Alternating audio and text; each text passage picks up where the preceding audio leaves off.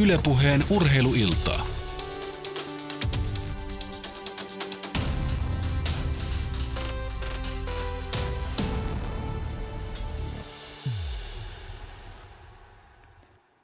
Jalkapallon taivaanrannalla on nousemassa myrsky. Se tulee huuhtelemaan mennessään vanhat varmat totuudet ja muuttamaan tuntemamme ja rakastamamme pelin. Me tulemme katsomaan sitä peliä analyyttisemmin ja tieteellisemmin, emmekä tule hyväksymään asioita sellaisina, kun ne on meille aina ennen opetettu, vaan tulemme aina esittämään kysymyksen, miksi? Se oli katkelma Chris Andersonin ja David Salin kirjoittamasta kirjasta Numeropeli, joka ilmestyi tuossa muutama vuosi takaperin.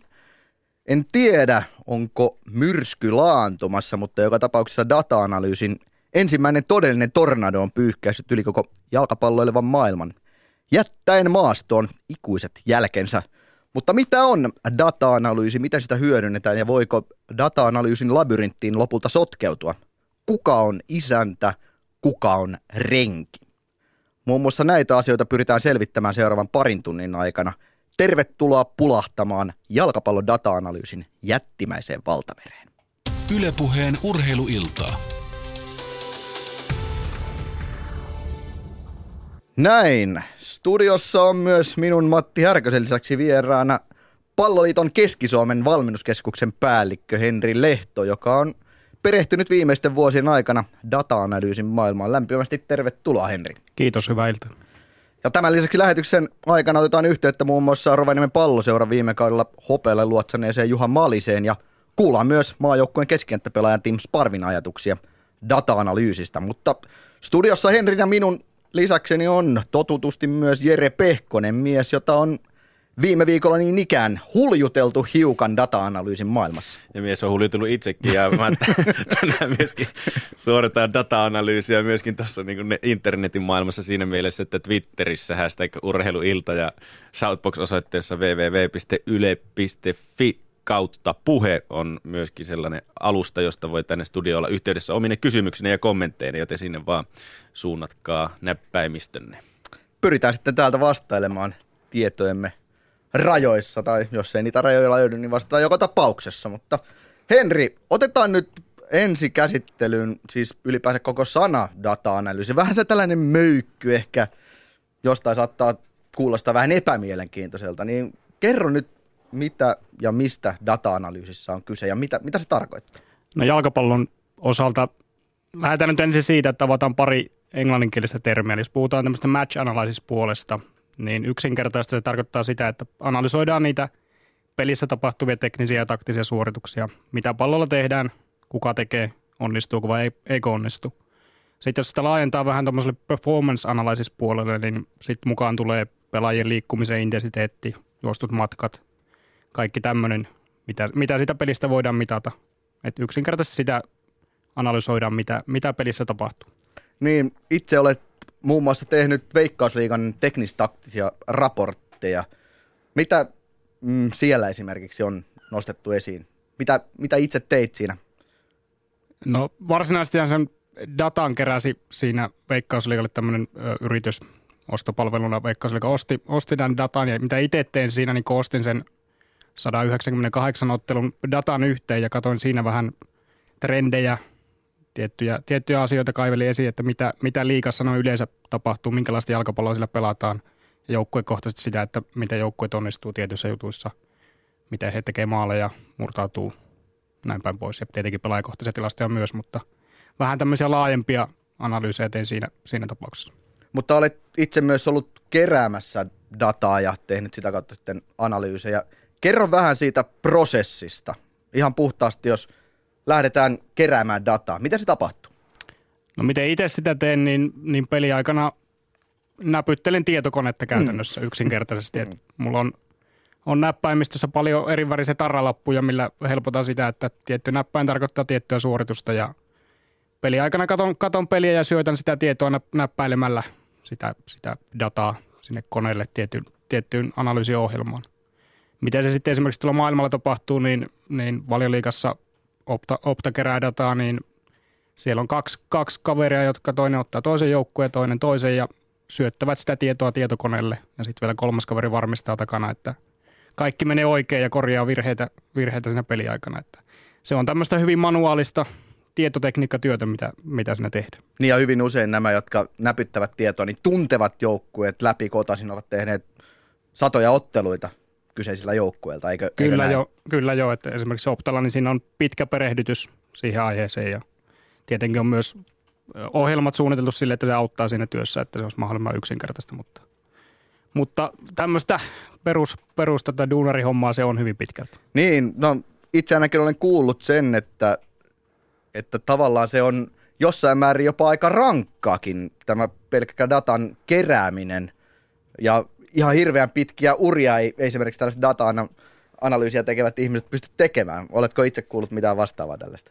No itsellä ei burnoutti vielä tullut. Vielä, vielä, vielä jaksaa, jaksaa näpyttää sitä tietoa. Peli vie aina silleen mennessään, mutta tota, totta kai kyllähän siihen tietyssä vaiheessa tai jossakin vaiheessa varmaan tulee semmoinen kyllästyminen. Ja, mutta ehkä tulevaisuudessa to, toivottavasti tekniikka kehittyy niin, että tämä varsinainen manuaalinen tie, tiedonsyöttö vähän vähenee. Että se, on, se on tällä hetkellä vielä sitä, mutta toivottavasti tulevaisuudessa ei tarvitse itsekään istua sillä sen koneen kanssa, vaan saa keskittyä sitten datan jälkianalyysiin. Mutta jos mennään vielä konkretiaan data-analyysistä, mitä tilastoidaan? Syöttöjä, laukauksia, niin edespäin? Joo, kaikkia. No monesti futispeleissä nämä perustilastot tulee, tulee esiin aina pelipuoliajalla ja pelin jälkeen. Ne on, ne on sitä perustilastoa. Sitten mennään tietenkin vähän tarkemmin, jos vaikka syöttämistä mietitään, niin perustilastoinnissa kuka syöttää kenellekin, mikä on yleisimmät syöttösuunnat, meneekö syötöt eteenpäin, sivulle, taaksepäin, miten hyvin onnistuu tietyn, tietyn tyyppiset, tietyn pituiset syötöt. Et siinä voidaan hyvinkin yksityiskohtiin mennä siinä, siinä tota, tilastojen perkaamisessa. No mikä on tarkoin yksityiskohta, mitä esimerkiksi itse olet tilastoinut? No aika, aika voisi sanoa vielä perustasolla mennään, mutta tota, no, aikana oli kihulla hommissa, niin tehtiin tämmöinen jalkapallon lajianalyysityö suomalaisesta jalkapallosta, niin kymmenesosa sekunnin tarkkuudella analysoin pallon käsittelyaikaa esimerkiksi, vertasin suomalaisia pelaajia kansainvälisiin pelaajiin, että jos käytetään kaksi kosketusta, niin kauan siihen menee aikaa, kun, kun pallo otetaan haltuun ja syötetään ja syötön kovuksia esimerkiksi ihan pienillä, pienillä nyansseilla katsottiin, että no, mitä muuten nousi esiin tästä, kun tilastoit verrattuna jos suomalaisten, kuinka kauan heillä kestää kosketusten kanssa ja jos sitten muuta maailmaa tai Eurooppaa verrattiin? No se nousi esille esimerkiksi, että kyllä meidän pelaajat silloin, se oli 2010 muistaakseni, kun tehtiin niitä analyysejä, niin jo semmoisessa kahden, kahden kosketuksen suorituksessa niin oli, oli hitaampia sen pallon, pallon kanssa. Ja totta kai sitten kun ne toistuu monta sataa kertaa pelissä, niin siitä lähtee kertautuu se peli, pelitemmon hitaus. Että verrattiin suomalaiseen hollantilaiseen pelaajaan, vaikka se ero on vaan sanotaan 0,1-0,2 sekuntia per kahden kosketuksen suoritus, niin sitten kun ne lähtee kertautuu peliaikana aikana koko ajan, niin siinä, si, siinä on osittain selittävä tekijä sille hitaammalle pelitemmolle, mistä me usein puhutaan.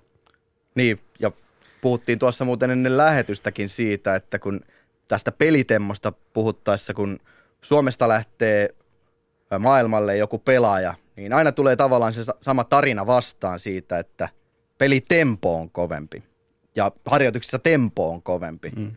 Miten, tämä nää, tai minkä, miten näet tämän data-analyysin kannalta?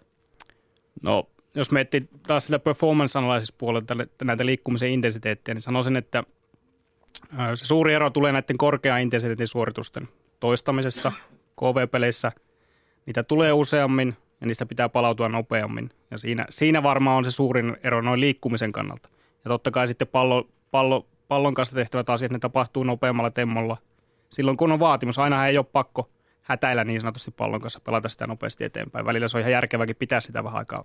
aikaa. Niin, houkutella vastustajaa niin, lähemmäs. Niin, että tota, se on aina suhteessa pelitilanteeseen, mutta varmaan semmoinen pallon kanssa toimimisen nopeus ja ennen kaikkea se liikkumisen intensiteetti on se ratkaiseva tekijä. Niin ja tähän, tähän myös palataan varmasti tämän illan aikana, kun tässä pari tuntia on aikaa, tunti 45 minuuttia noin suurin piirtein aika vielä puhua jalkapallosta data Vähän mennään myös lajirajojen yli loppupuoliskolla sitten seitsemän jälkeen, mutta... Mä otan tuosta Shoutboxista kysymyksen, se oli tossa. Joo, että mistä huomaa, että joku tietty data on relevanttia sen pelin kautta pelaajan kehityksen kannalta, ja onko mikään data sitten kuitenkaan sitten niin kuin lainausmerkeissä turhaa, onko kaikilla jotain käyttöä vai meneekö joku ihan täysin romukoppaa. Et sitä vähän aikaa analysoidaan, mutta sitten huomataan, että eihän tällä ole mitään merkitystä miltään kannalta. No se vähän riippuu minkälaisista joukkoista on kyse, jos vaikka ottaa nuorten joukkueen.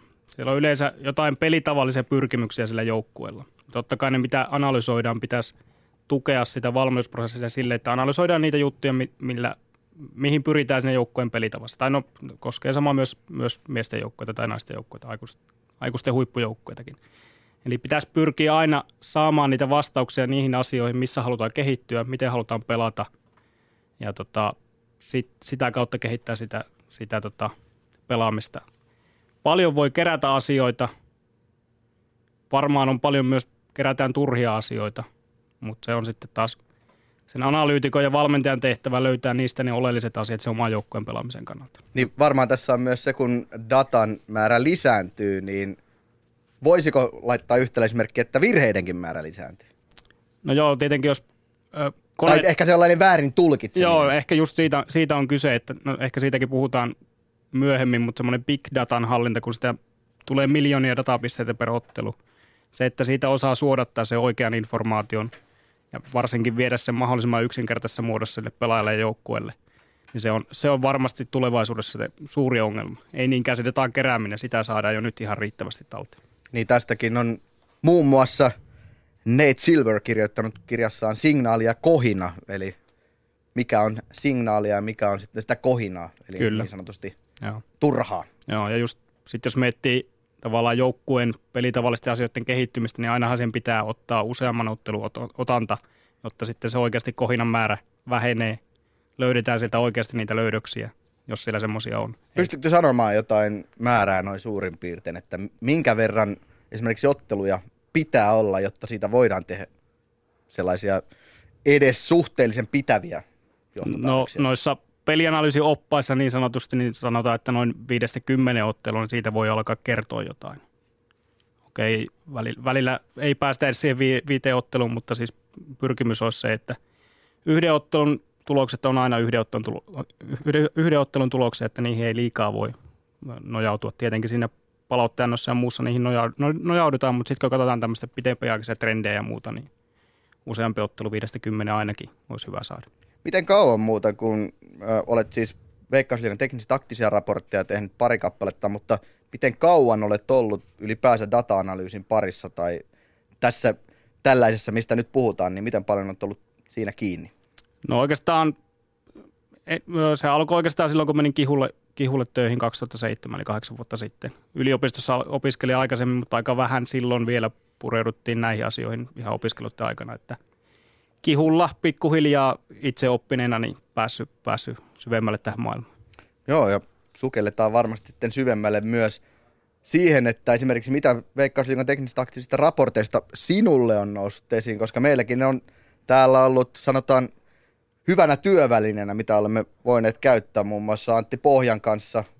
Pyrimme aina nostamaan viime vuonna, kun Veikkausliigaa ennakoitiin, niin nimenomaan tästä Kihun teknistaktisesta raportista sellaisia juttuja, mitkä ehkä voisivat kuvailla jollain tavalla jonkun joukkueen pelaamista. Nehän ei välttämättä ole sellaisia, että tämä kertoo jotain täysin varmasti ja faktisesti. Ei varsinkaan sitä tulevasta kaudesta. niin, Edellistä niin, kautta perataan niin. siinä, mutta tota, se on hyvä juttu. Se oli tarkoituskin aikana, kun niitä lähdin koostaa. Että ajattelin, että tämmöinen datamäärä nyt kun kertyy tuonne Veikkausliikan ottelukeskukseen, niin pitäähän se hyödyntää ja saada julkiseen tietoon. Että hyvä, että on ollut hyöty.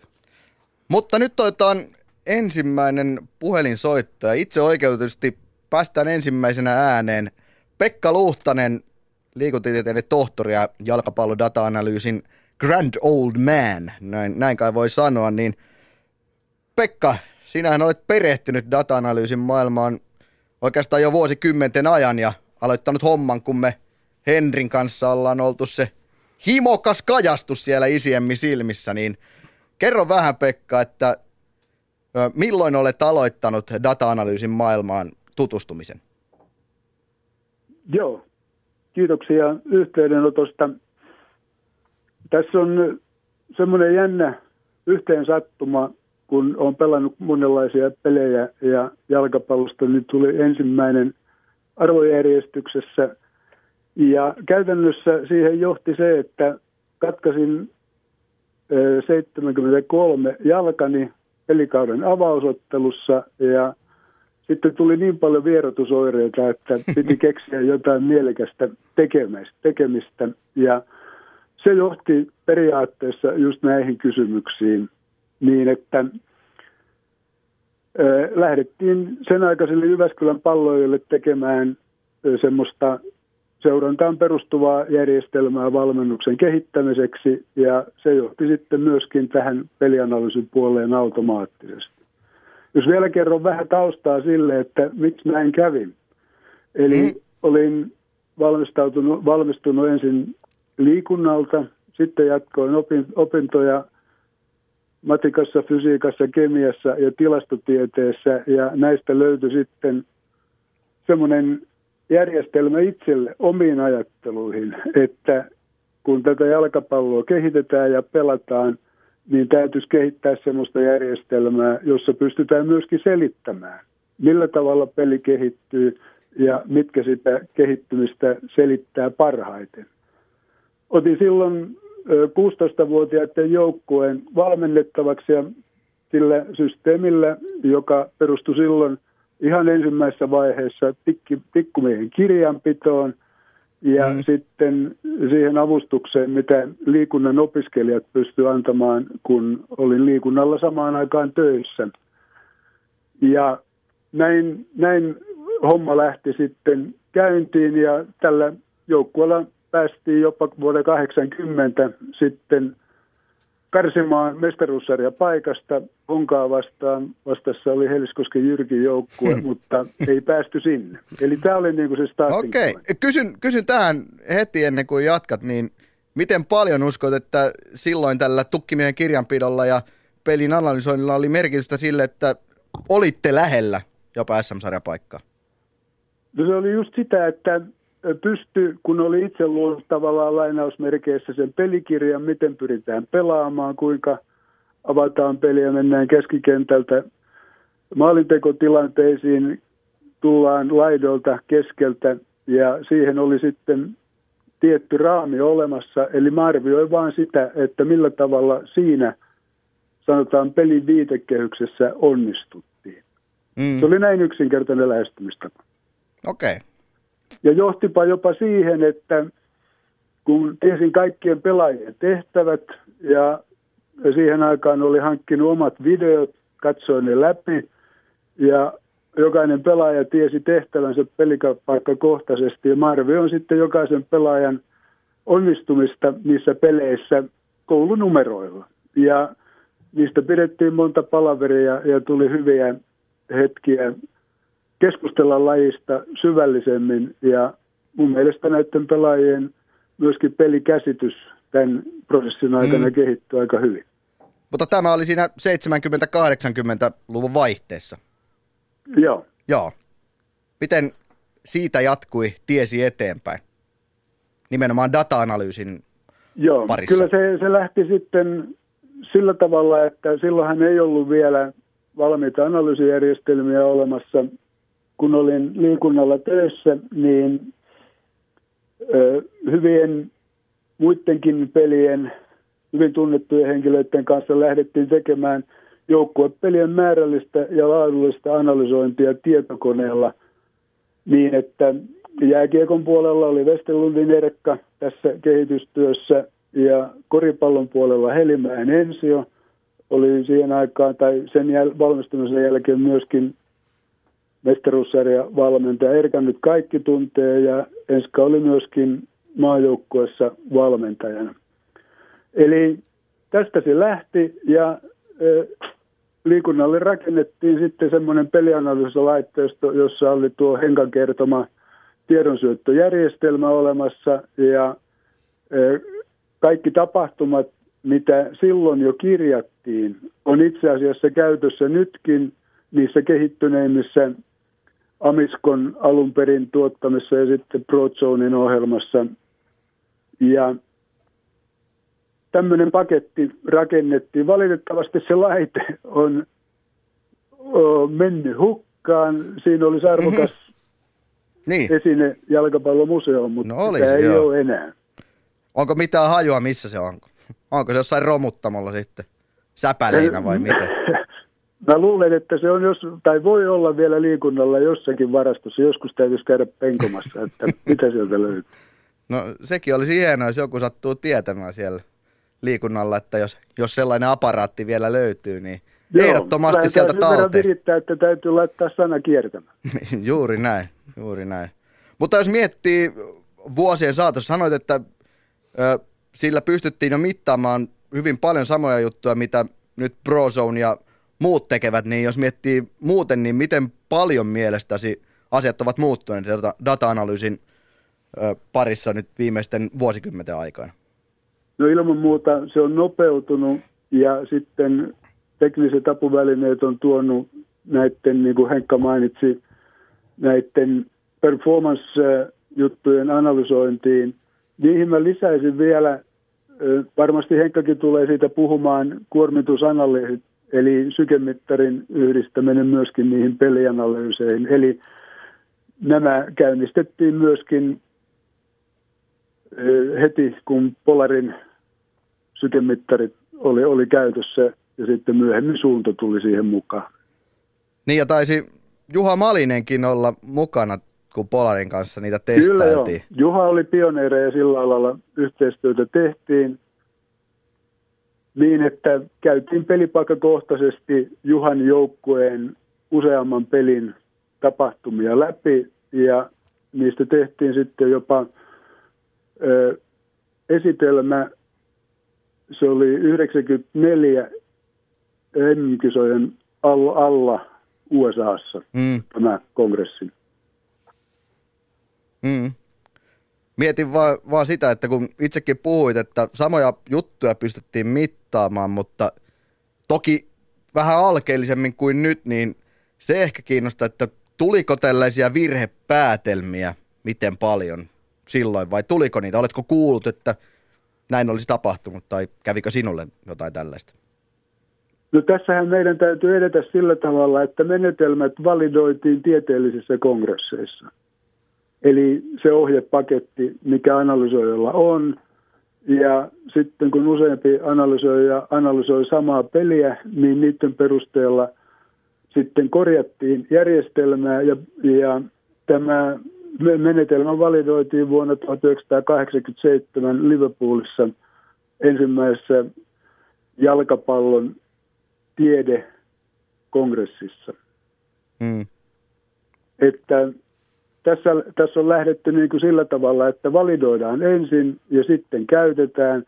Ja ei mulle ainakaan näistä johtopäätöksistä, koska nekin on raportoitu sitten tieteellisissä kongresseissa myöhemmin, niin ei niihin ainakaan mun korviin ole tullut mitään semmoista Mm. ongelmallista, mistä olisi tehty vääriä johtopäätöksiä. Aivan. Mutta itse olet jo eläkkeellä ollut joku sen tovin, niin miten paljon data-analyysi vielä kiinnostaa ja miten paljon haluat tavallaan olla mukana vielä aiheen parissa? No kyllä mä oon tässä ollut JJK junioriva, juniorivalmennuskerhossa edelleen jäsenenä ja silloin kun JJK nousi ja Martoni oli valmentajana, niin vedin jopa tätä valmentajakerhoa, että tässä mielessä hommat jatkuu ja sitten mahdollisesti myöskin Eerikkilässä, kun siellä ollaan rakentamassa sekä valmennuksen että tutkimuksen tämmöistä synergiakongressisarjaa vuosittain, josta pyritään tekemään sitten kansainvälinen tapahtuma. Ää, millä aikajänteellä osaatko arvioida? Ensimmäinen on ollut jo, Niin, aivan. eli, eli siitä se on lähtenyt pyörimään. Ja koitetaan saada sille hyvät perinteet niin, että saadaan myöskin kansainvälisiä esiintyjiä ene- enevässä määrin tähän tapahtumaan mukaan. Mutta kun olet pitkään ollut mukana, niin mikä voisi olla sellainen asia, mitä ehkä tulevaisuudessa haluaisit nähdä data-analyysin? Tai mit, mitä haluaisit, että sieltä ehkä nousisi esiin tulevaisuudessa? No tämän tavallaan yksilöllisen pelaaja-arvioinnin kannalta on varmasti paljon kehitettävää sillä tavalla, että, että tavallaan pystyttäisiin ohjaamaan pelipaikkakohtaisesti parhaiten sopivalle paikalle pelaajia. Ja tällöin täytyy huomioida silloin tietysti ne pelaajan taustalla olevat tekijät taidon puolelta, pelikäsityksen, taktiikan, fyysisten ominaisuuksien ja henkisten ominaisuuksien osalta ja myöskin mahdollisesti ryhmädynamiikkaan liittyviä tekijöitä, joissa tavallaan pelaajien ystävyyssuhteet lainausmerkeissä on yksi merkittävä tekijä. Hmm. Ja tällä tavalla me ollaan pyritty myöskin data-analyysiä käyttämään hyväksi, että pelissä onnistumista on selitetty näillä taustamuuttujilla ja lähinnä nuorten osalta, koska he on halukkaita omiin kykyjensä testauksiin ja myöskin pelianalyyseihin tai osallistumaan peliin, joita kuvataan ja analysoidaan. Ja tästä saadaan kyllä sitten semmoista syvällisempää tietoa tähän pelaajan yksilöllisempään kehittämiseen. Ja siinä ehkä yksi semmoinen, jota vähiten tiedetään, on hmm. pelikäsitys ja sen kehittyminen ja mittaaminen. Henrikin tässä voi kertoa, Pekka, sen nyökyttelee vieressä ja vaikuttaa siltä, että on samaa mieltä. Tulkitseko oikein, Henri? Kyllä, ehdottomasti. Terve Pekka. Hyvää iltaa vaan sinne. Tota, no niin, morjesta, morjesta. Moi moi. Samaa mieltä toi tavallaan noi esimerkiksi pelikäsitykseen liittyvät jutut, niin toi on varmaan se yksi kehitysaskel siihen suuntaan, että mihin, mihin tämän pitäisi mennä jatkossa. Se ei, mm, ei ole ihan, ihan helposti todennettava asia, että ja sanotaan, että me pystytään mittaamaan, että onnistuuko mun syöttö sulle nyt, jos mm. tämä viiden metrin syöttö, mutta se, että miten todennetaan, että onko se aina paras ratkaisu tietyssä tilanteessa, niin tohon, tohon suuntaan varmaan jatkossa tullaan menemään, että löydetään aina, aina se niin sanottu paras ratkaisu, mikä siinä tilanteessa olisi ollut ja pystytään arvioimaan pelaajakohtaisesti, että kuinka monesti, kuinka monesti pelaaja pystyy sen ratkaisun tekemään. Ja nyt kun Joo. nyt mitataan myös eli paljon... Tähän, niin. jos voisi pikkusen lisätä, eli nyt ollaan kehitelty paljon tämmöisiä videopohjaisia pelikäsitystestejä ja, ja uskon, että niillä päästäisiin myöskin siihen, että pelikäsityksen opettaminen olisi helpompaa tai ymmärrettävämpää, kun on apuväline, jota käyttää. Eli jos aloittelevan valmentajan on tehtävä johtopäätöksiä pelikäsityksestä pelin aikana, niin se on aika vaikea asia ratkaista, mm. varsinkin yksilökohtaisesti. Mm. Niin, siinä tuli paljon, paljon kokemuksen syvää ääntä Pekka Luhtaselta. Pekka, olisiko vielä jotain, jota haluaisit sanoa vai, vai no, oliko tässä sen, se painavin, sen, mitä tulee? Koska itse ainakin kuuntelen sen verran mielenkiinnolla, että jos sinulla on jotain, mitä vielä haluaisit avata, niin anna palaa vaan. No ehkä sen, että mä en ole keskittynyt pelkästään jalkapalloon, eli kun itse on pelannut jääpalloa, pesäpalloa, koripalloa, jääkiekkoa, jollakin divisioonatasolla kaikkia, jääpallossa jopa maaotteluita, niin nämä samat jutut toimii siellä hyvin samankaltaisesti. Ja kun paljon puhutaan siitä, että, että harrastaako yhtä lajia vai useampaa, niin mä tavallaan korostasin sitä, että pikkukillinä näitä pelejä voisi olla enemmänkin.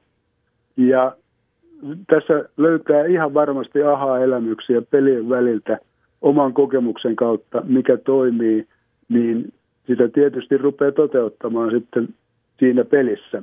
Ja niin kuin tässä sanoin, että kun liikunnalla kehitettiin tätä ensimmäistä analyysiohjelmaa, niin silloin – Westerlundin Erkka vastasi jääkiekon sisällöistä ja Helimäen Enska koripallon. Ja kaikki ne asiat, mitkä siinä on, pitää edelleenkin paikkansa vastaavalla tavalla kuin mitä kerroin jalkapallosta. No mitä siellä oli sellaisia asioita, mitkä, mitkä voit sanoa, että pitää paikkansa? No e, Mä näkisin esimerkiksi jääkiekon puolella sen, että minkälaisen pelifilosofian Erkka kehitti. Hän kehitti tästä itse sen tietokoneohjelman eteenpäin. Ja olette seurannut Erkan eh, etenemistä valmentajana erittäin loogisesti etenevänä ja, ja myöskin pelin jatkuvaan kiertoon liittyvänä niin, että niiden tapahtumien ketjut on eh, tavallaan viisikoittain, ketjuttain mahdollisesti, tai mahdollistettu niin, että niistä se onnistumisen ja epäonnistumisen syy tai seuraus on löydettävissä ja tällä tavalla pelaajaa kehitettävissä. Yksi juttu tuli mieleen vielä, että sekä Pekalle että Henrille, niin puhuttiin, ollaan puhuttu siitä, että miten data-analyysillä pystytään tulkitsemaan yhden yksittäisen pelaajan pelaamista tai tekemistä tai suorituksia, mutta miten helppoa oli sitten data-analyysin kautta tulkita useamman pelaajan yhteisöä, joka toimii porukassa? No tähänkin siinä ohjelmassa, mikä täällä Jyväskylässä kehitettiin, analysoitiin 94 MM-kisat just sillä tarkkuudella, mutta vaan pallon ympärillä, mm. eli pallon kanssa tapahtuneet tapahtumat, niin, niin miten se nyt sanoisi?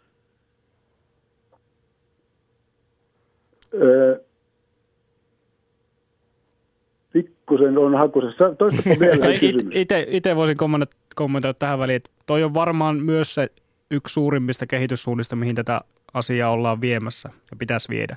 Et niin kuin Pek- Pekka sanoi, että me ollaan oltu tähän asti hyvin pitkälti kiinnostuneita tai, tai ainakin riippuvaisia analysoimaan pelkästään sitä, mitä se mies ja, tai nainen ja pallo, joo, joo. mitä, mitä niiden, Eli... niiden välillä tapahtuu. Että veikkaisin, että ja Prozone esimerkiksi mainittu Prozone niin on lähtenyt jo tähän kehittämään menetelmiä, että, että tavallaan tämmöisen joukkueen tiiviyteen liittyviä asioita tai, tai kolmen tai neljän pelaajan yhteistyöhön liittyviä asioita – niitä tullaan varmasti jatkossa menetelmien kehittyessä niin analysoimaan entistä enemmän. Ne on, jos sanotaan vaikka hyökkäystilannetta, niin voi olla erittäin merkittävässä roolissa siinä hyökkäystilanteessa, että se päättyy vaikkapa maaliin koskematta palloa kertaakaan. Et saa tilast- nyky- mm. Nykyisiin tilastoihin ei saa mitään merkintää, mutta jos teet oikein hyvän murtavan juoksun tai – revit puolustusta joo, hajalle, joo. niin varmaan tämmöisiä asioita tähän suuntaan. Niin, eli pallottomienkin pelaajien. Pal- pallottomien pelaajien joo, liikkeitä ja pelaajien näin. välisiä vuorovaikutussuhteita ja muita varmasti analysoidaan jatkossa entistä tarkemmin.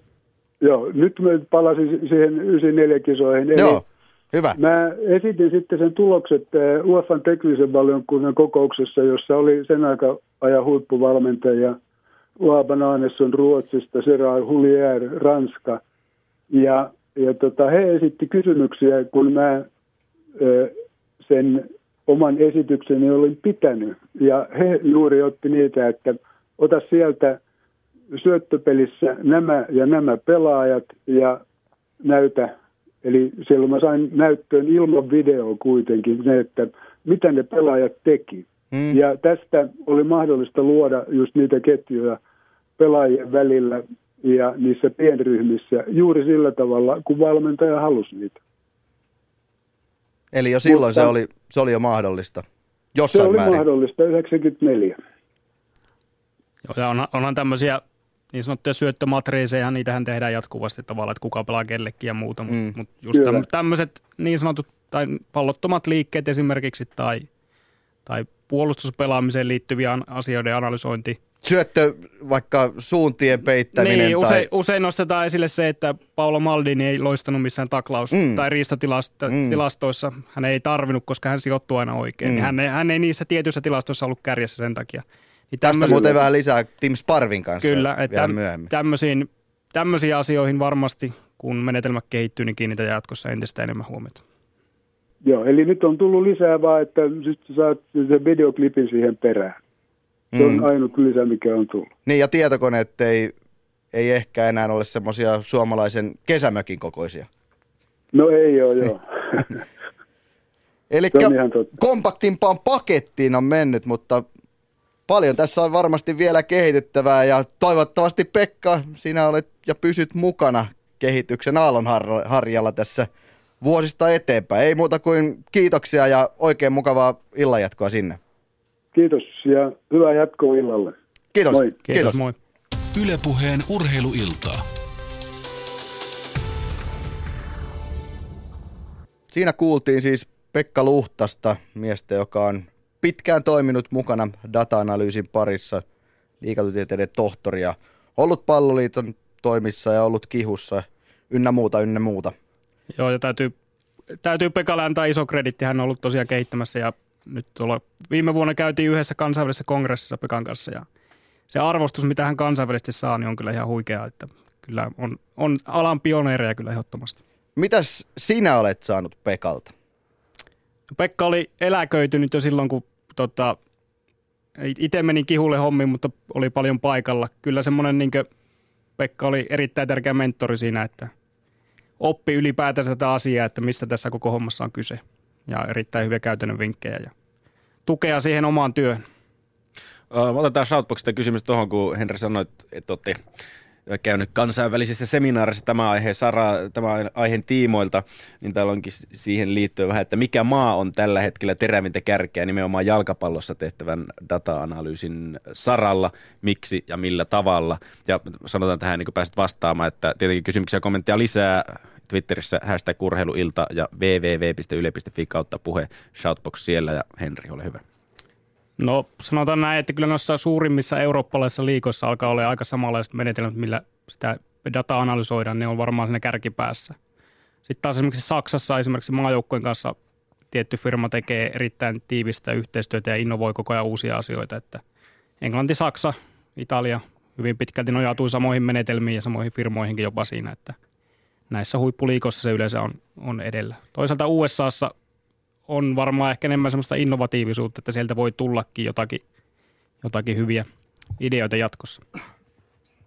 Mutta jos mennään hiukan tuohon muuten historiakatsausta, siinä oli jo Pekan kautta tuli aika paljon, niin jos mietitään maailmanlaajuisesti sitä, niin Jonathan Wilsonkin kirjoittaa kirjassaan Pelien peli siitä, kuinka Charles Reap aloitti tavallaan tämän data-analyysin ja siihen perehtymisen. Mutta silloin hän ainakin teki jonkinnäköisiä virhetulkintoja. Joo, kyllä.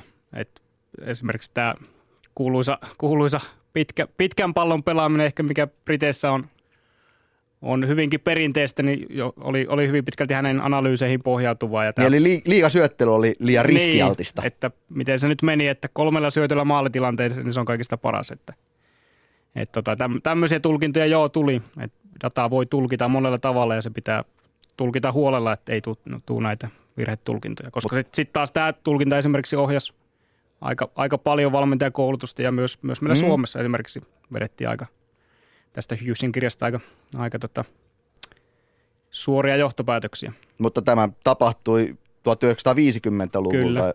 Ja siis itse asiassa siitä on tehty tutkimusta näistä Reapin analyyseistä ja siinä todettiin juuri se, että – hänellä oli ehkä vähän väärä tulkinta sen vuoksi, että oli, hänellä oli myös joku tietynlainen oma missio, mitä halusi löytää kyllä, tilastoista. Kyllä, joo.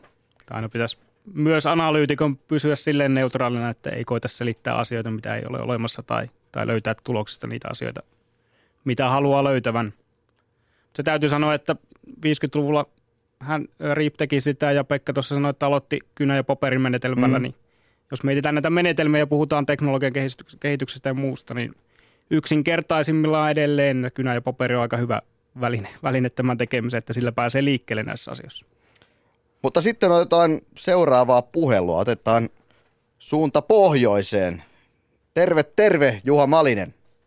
Lappi kuulee. No niin, hyvä. Kuuluuko Juha? Joo, hyvin kuuluu, kiitos. Hieno, hieno homma.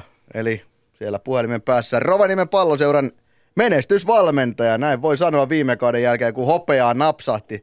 Onneksi olkoon vielä siitä, Juha. No niin, kiitos, kiitos vaan.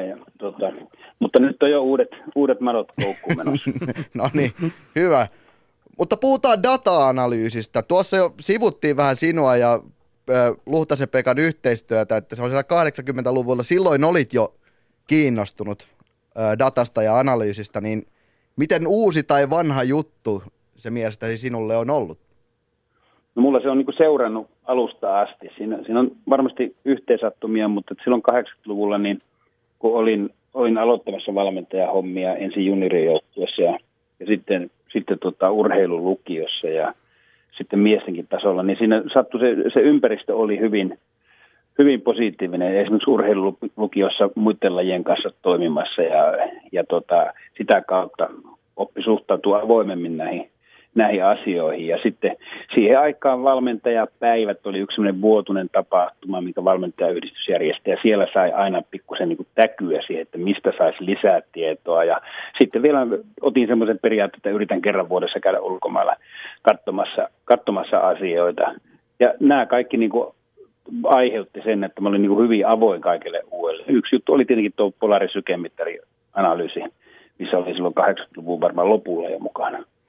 Mutta kun Evertonin luotsi Roberto Martinez on virittänyt kotinsa sellaisen 60 tuuman jättikokoisen TV, mistä saattaa katsella jopa 10 kertaa tappiopelin putkeen ja analysoida, että mitä on tapahtunut, niin miten paljon sinä käytät aikaa tällaiseen analyysiin ja tilastojen parissa? Niin, mä kyllä näen, että pelaaja ja myös valmentaja on, on vahvempi ihminen ja vahvempi urheilija, jos elämässä on muutakin. Ja mulla, ei, mulla, mulla ei tämmöisiä isoja vastaanottimia ole ja mun elämässä on kyllä niin kuin muitakin asioita. Ja mä toivon, että myös pelaajilla on. Että siinä kaikessa pitää olla kohtuu, mutta että sitten jos jotain alat tekemään, niin se kyllä kannattaa tehdä mahdollisimman hyvin, mutta ei kannata jättää niin kuin syrjään muita elämän tärkeitä asioita. Hmm. Et se, se on se perusasia. Kyllä mä käytän aika paljon aikaa. Suomalaisessa jalkapallojoukkueessa ei ole hirveästi mahdollisuutta monessakaan joukkueessa ottaa eri aloja ammattilaisia mukaan siihen joukkueen toimintaan. Se on, se on kasvamassa määrin, mutta tuota, sitten jos ollaan siinä viivalla, että otetaanko pelaaja vai otetaanko testaaja, niin se pelaajahan todennäköisesti otetaan sieltä. Tällä tasolla mennään. Ja se tarkoittaa sitä, että valmentajan täytyy tehdä muitakin asioita. Ja, ja nyt viime vuosina varsinkin, niin ainakin mun tämä niin valmennus, valmennuselämä ja tämmöinen päivittäinen rytmi on muuttunut aivan ratkaisevasti. Kerro, kerro vähän.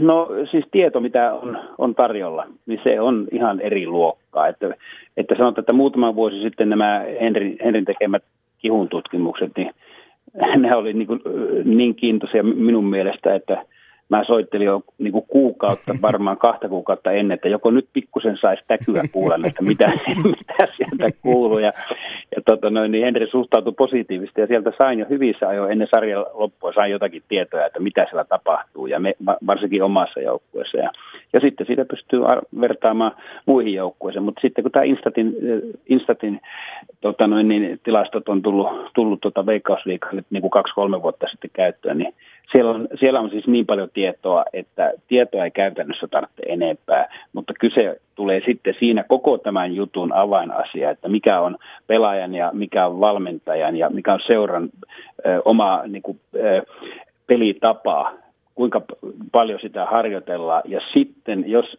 tämmöinen pelitapa on vahvasti olemassa, niin sittenhän sieltä tilastosta löytyy pohjaa sille. Mm, Instat siis tarjoaa tilastoja Veikkausliigan kaikista otteluista kaikille joukkueille ja, ja myös meille tavallisillekin tallaajille, niin minua kiinnostaa Juha, että mitä esimerkiksi sieltä Instatin tilastoista olet löytänyt tai mitä katsot?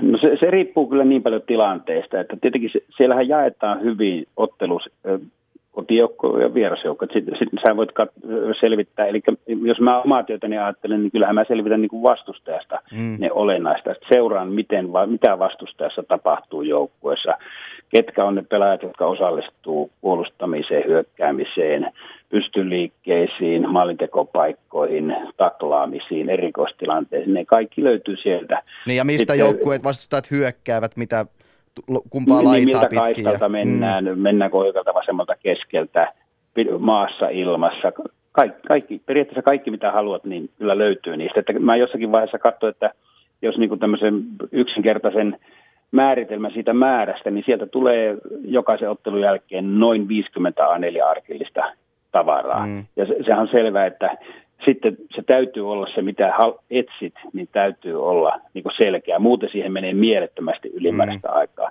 Ja toisaalta, toisaalta taas tietenkin siinä täytyy olla myös avoin ja yrittää etsiä sieltä jotakin uusia asioita, mitkä ehkä kehittää sua tai sun näkemystä. Mm. Henri nyökkäilee Kyllä joo. vieressä. Juha, hyvää iltaa Juhallekin. Tota, ilta.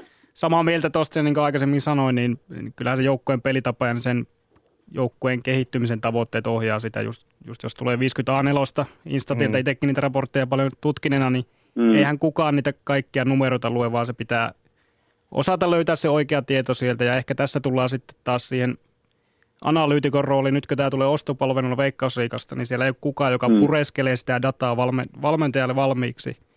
Kertoisi suoraan, mm. että nämä on nyt ne oleelliset luvut, katso näitä ja näytä ehkä pelaajille. Että se, se on Veikkausliikassa varmaan tuolla tasolla just, että valmentaja joutuu sen työn tekemään ja siinä, siinä ehkä tuommoinen, mitä suuressa maailmassa nämä analyytikot tekee paljon, että se jälkityö ja pureskelee sen dataan siihen muotoon, että valmentajan ei halutessaan tarvi niin paljon aikaa siihen käyttää. Tästä muuten yksi nopea aasisilta siihen, että kun Suomen maajoukkuekin palkkasi nyt videoanalyytikon. Toki videoita maajoukkueessa on aina, aina katseltu, mutta nyt tällaisilla vakanssilla ensimmäinen videoanalyytikko, niin Henri, juttelimme tuossa, niin Suomella on yksi videoanalyytikko, mutta pieniä eroja on sitten maakohtaisesti. Niin, just lueskelin, kun Englanti oli palkannut tämmöisen uuden päällikön tälle pelianalyysitiimilleen ja siihen kuuluu tällä hetkellä sitten 18 jäsentä. Että mm.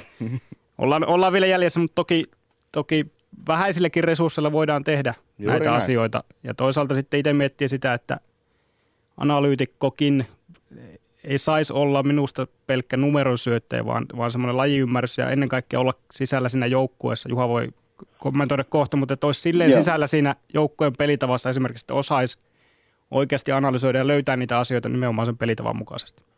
Niin, että jos, jos sä vertaat sitä, että sä katot live-lähetyksenä Barcelona Real Madrid, tai sä katsot live-data tietona Barcelona Real Madrid, niin kyllähän niin kuin 99 ihmistä valitsee sen TV-lähetyksen, kun että katsoo sitä analyysiä.